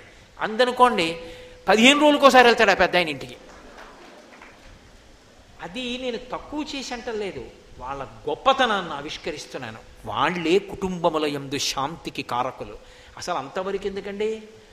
ధర్మం ఎవరి వల్ల నిలబడుతుంది? మగవాడి వల్ల నిలబడదు. నేను ఇన్ని ఉపన్యాసాలు చెప్తే ఉపయోగం? ఎంతమంది ఎంత ప్రచారం చేస్తే ఉపయోగం? సభకి ఎంతమంది వచ్చారన్నది ప్రధానం కాదు. బొట్టు ఎంతమంది పెట్టుకుంటారన్నది ప్రధానం. బోడినుదురులతో ఎంతమంది వచ్చి సభలో కూర్చుంటే మాత్రం సనాతన ధర్మం నిలబడుతుంది. బొట్టెట్టుకుంటే సనాతన ధర్మం నిలబడుతుంది. ఒరే బొట్టు పెట్టుకోకుండా ఉండకూడదు నాన్న బొట్టు పెట్టుకో. చిన్నప్పుడు అమ్మ నేర్పింది అనుకోండి వెయ్యి మంది చెప్పక్కర్లా. అమ్మ చెప్పినంత మాత్రం చేతబడు జీవితంలో బొట్టు మానడు బొట్టు పెట్టుకుంటాడు. అసలు ధర్మం కూడా ఆడదాని వల్లే నిలబడుతుంది. శివాజీ అంత గొప్పవాడయ్యాడంటే తల్లి వల్ల అంత గొప్పవాడయ్యాడు జిజీబాయి వల్ల. శంకరాచార్యులు వారు సన్యసించారు అంటే తల్లిగారి యొక్క అనుమతితో సన్యసించారు. రమణ మహర్షి ఏకంగా గుడే కట్టారు తల్లికి. చంద్రశేఖరేంద్ర సరస్వతి మహాస్వామి శరీరం విడిచిపెట్టేసే ముందు కూడా అమ్మవారి యొక్క చిత్తరువు చూసి విడిచిపెట్టారు. అమ్మ అంటే అంత గౌరవం ఈ దేశంలో. మాతృదేవోభవ మొదటి నమస్కారం. కాబట్టి కళావతి సావిదుషి సతతం మంజుభాషిణి. ఆవిడ సతతం ఎప్పుడు మంజుభాషిణి. పరమ సంతోషంగా నవ్వుతూ చక్కగా మాట్లాడుతుంది పుల్ల విరుపు మాటలు ఎప్పుడూ వాళ్ళ మీద వీళ్ళ మీద నేరాలు భర్త అక్కడికి వెళ్ళకూడదు. వెళ్ళొస్తే ముఖం ఇలా పెట్టేసుకుని ఇంకా తను చెప్పినట్టు వాడు బతకాలి తప్ప వాడు కోరుకున్నట్టు వాడు ఏం చేయకూడదు. ఇంకేం దరిద్రం ఆ ఇంట్లో? ఇంకా వాడికి ఏం సంతోషం ఉంటుంది? కాబట్టి అలా లేదు చారుమతి. ఇవి బాగా జ్ఞాపకం పెట్టుకోవాలి. లక్ష్మీదేవి దీని చేత ప్రసన్నురాలైనది. ఈ కారణముల చేత ప్రసన్నురాలైనది. అయి తస్యాహ ఈ కారణముల చేత ప్రసన్న చిత్తాయా లక్ష్మీ స్వప్నగత తదా. ఎంతో ప్రీతి చెందింది ఆవిడ. అందరినీ చూస్తుంటుంది ఈవిడికి ఈవిడిని ఒకరికి ఇల్లాలని చేశాను. పసుపు కుంకాలు ఇచ్చాను. కీర్తినిచ్చాను. లక్ష్మీని చేశాను. ఇటువంటి ఆవిడ ఎంత బాగా ప్రవర్తిస్తోందిరా. ఒక ఆడది ఎలా ప్రవర్తించాలో అలా ప్రవర్తిస్తోంది. సువాసిని పూజ అని శారదా నవరాత్రుల్లో చేస్తుంటారు చాలా చోట్ల సువాసిని పూజ చేస్తే ఏం చేస్తారంటే లక్ష్మీదేవి నామాలో లలితాదేవి నామాలో చెప్పి చేస్తూ ఉంటారు. కానీ అసలు యథార్థానికి సువాసిని పూజ చేస్తే ఏ నామాలు తప్పాలో తెలుసా? దానికి కల్ప ఉంది. సువాసిని నామాలను ఉన్నాయి. వాటితోనే పూజ చేయాలి. ఆ- సువాసిని పూజ చేసేటప్పుడు నామాలు ఏమిటి ఉంటాయో తెలుసా? ఇంటికి వచ్చిన వాళ్ళని ప్రేమతో పలకరిస్తుంది. గురువుగారు కనపడితే వంగి నమస్కారం చేస్తుంది తన భర్తని దైవంగా భావిస్తుంది అత్తమామల్ని సేవిస్తుంది తల్లిదండ్రుల ఎందు గౌరవం ఉన్నది ఇరువంశములకు ఖ్యాతి చెత్తి తెచ్చింది మరుదుల్ని వాళ్ళని కన్న బిడ్డల్లా చూస్తుంది అతిథుల పాలిట అన్నపూర్ణ విద్వాంసురాలు ధర్మమునందు అనురక్తి కలిగినది పురాణశ్రవణమునందు ఎంతో ఉత్సాహమున్నది భగవద్భక్తి కలిగినది పెద్దల సేవ చేయునది. ఈ నామాలన్నీ ఉంటాయి సువాసిని కల్పంలో. మేము ప్రతి సంవత్సరం సువాసిని పూజ చేయిస్తుంటాం శారదా నవరాత్రుల్లో. చేయించినప్పుడు ఈ కల్పంతోనే చేయిస్తాం. ఈ నామాలతో చేస్తారు. అంటే మీరు ఒకటి గుర్తుపెట్టుకోండి అమ్మవారికి ఉపచారాలతో పూజ ఎలా ఉందో అలా బ్రతికిన ఆడదానికి పరదేవతగానే పూజ చేస్తారు ఆ నామాలతో. ఇవాళ చాలామందికి తెలియక అసలు ఆ నామాలతో పూజ మరుగున పడిపోతోంది. కాబట్టి అటువంటి ఆమె కాబట్టి ఆమె యొక్క గుణములు చూసింది. తస్యా ప్రసన్న చిత్తాయా. ఎంతో సంతోషపడిపోయింది లక్ష్మీదేవి. సంతోషపడి లక్ష్మీ స్వప్నగత తదా ఆమె యొక్క కలలోకి వెళ్ళింది. చారుమతి కలలోకి వెళ్ళి ఓల చారుమతి నేను వరలక్ష్మిని అంది. లేకపోతే ఆవిడెవరు? స్వప్నంలో ఉంది కదా స్వప్నం దృఢంగా ఉంచుకోగలిగిన స్థితి కాదు. నేనే వరలక్ష్మిని అని పరిచయం చేసుకుంది ఆవిడ. పైనుంచి కిందకి కింద నుంచి పైకి చూసింది స్వప్నావస్థలో చారుమతి. చూసి స్తోత్రం చేసింది లక్ష్మీదేవి. అమ్మా ఎంత గొప్పదానివమ్మా. నారాయణ ప్రియే దేవి నారాయణుని యొక్క ప్రియమైన ఇల్లాలివి లోకమునకంతటివి తల్లివి. అమ్మా నీకు నమస్కారం. అని రెండు చేతులెత్తి నమస్కరించింది. నమస్కరిస్తే లక్ష్మీదేవి చారుమతికి చెప్పింది. చారుమతి నువ్వు ఒక వ్రతం చెయ్యాలి. ఆ వ్రతము నువ్వు చేసిన కారణం చేత ఏమిటి ఆవిడ ఉద్దేశం? లోకమంతా చేస్తుంది. ఇప్పుడు వ్రతం చేయడానికి అసలు అర్హత ఏమిటి? మొదటిది సువాసినిత్వం. రెండు అటువంటి గుణములను ప్రయత్నపూర్వకంగా అలవాటు చేసుకోవడం. ఇప్పుడు ఆమె వ్రతం చెయ్యాలి. ఎప్పుడు చెయ్యాలి? వరలక్ష్మి వ్రతం. ఎలా చెయ్యాలి? సాక్షాత్తు లక్ష్మీదేవి చెప్పింది. ఈ వ్రతం చేసినప్పుడు ఏం చెయ్యాలంటే ఇంటికి ఈశాన్య భాగమనందు లేదా ఉత్తర దిక్కునందు ఆవు పేడతో అలకాలి. ఇది అత్యంత ప్రధానం. ఒక వ్రతం చేసేటప్పుడు కల్పంలో ఏం చెప్పారు అనేటటువంటి దానికి చాలా పెద్ద పీట వేసి చాలా జాగ్రత్తగా తెలుసుకోవాలి. అది నేను అందుకే మూడు రోజుల ముందు కథ చదవండి అన్నాను. ఎందుచేత? నేనేం పక్షపాత బుద్ధితో అనలేదు ఆ మాట. కథ చదవకపోతే అసలు వ్రతం చేసే విధానం తెలియదు సరిగ్గా. మీరు మీ ఇల్లే. మీ ఇల్లు అయినా కూడా మనం ఆ ఇంట్లో తిరగకుండా ఎలా ఉంటాం? ప్రతి అంగుళం మనం కాలుతో తొక్కుతాం.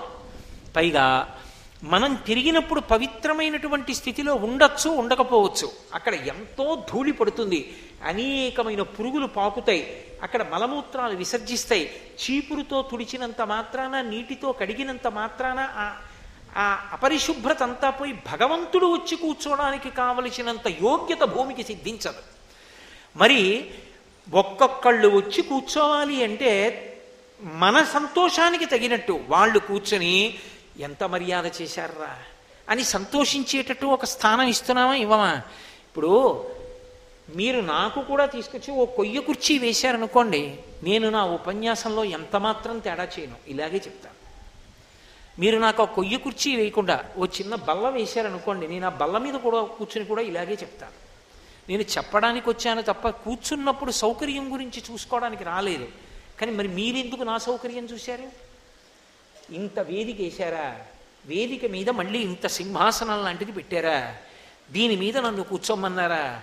మీరు కింద కూర్చున్నారా? నే చెప్తున్నది అంత శ్రద్ధగా ఆవు పాలు పితికి పితుకుతున్నప్పుడు ఎక్కడ కింద పడిపోతాయో అని బిందె పెట్టినంత జాగ్రత్తగా చెవులు పెట్టి వింటున్నారా? ఎందుకు నన్ను ఇంత ఎత్తు మీద కూర్చోబెట్టడం అంటే ఆయన సౌకర్యంగా కూర్చుంటే ఆయన ఎక్కువసేపు మనతో మాట్లాడడానికి అవకాశం ఉంటుంది. మీరు ఇంటికి ఈశాన్య దిక్కున కానీ ఉత్తర దిక్కున కానీ అలకకపోతే అసలు అది భూమికి తగలగానే అందుకోదు. ఎందుకో తెలుసా? ఒక రాగి తీగలోకి విద్యుత్ వెళ్ళింది అనుకోండి ప్రవహిస్తుంది. నీళ్ళలోకి విద్యుత్తును వదిలేను అనుకోండి ప్రవహిస్తుంది.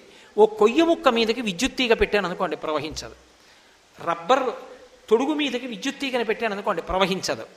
పాదరసం బంగారం మీద పడింది అనుకోండి తినేస్తుంది. పాదరసం నేల మీద పడింది అనుకోండి నేల నేను తినలేదు. ఒక్కొక్క పదార్థం ఒక్కొక్క పదార్థంతో కలిస్తే అది దాన్ని అందుకుంటుంది. ఒక్కొక్కటి అందుకోదు. నేలకి అపవిత్రత ఉందనుకోండి వస్త్రము తండుల రాశి భగవంతుడు వచ్చి కూర్చోడానికి ఆనుకూల్యతనివ్వవు. దాన్ని శుద్ధి చెయ్యాలి అంటే ఒకే ఒక్క పదార్థముతో శుద్ధి చెయ్యకుండా వ్రతకల్పం మీరు చెయ్యలేరు. అందుకే లక్ష్మీదేవి ఆ వ్రతం ఎలా చెయ్యాలో అంత జాగ్రత్తగా చెప్పింది. ఎలా చెప్పింది అన్నదాన్ని రేపు సాయంకాలం మళ్ళీ మనం మూడు గంటలకి ఇలా ఉంది. ఏమంటే ఎన్ని గంటలకి? మూడా? రేపు సాయంకాలం మూడు గంటలకే ప్రవచనం.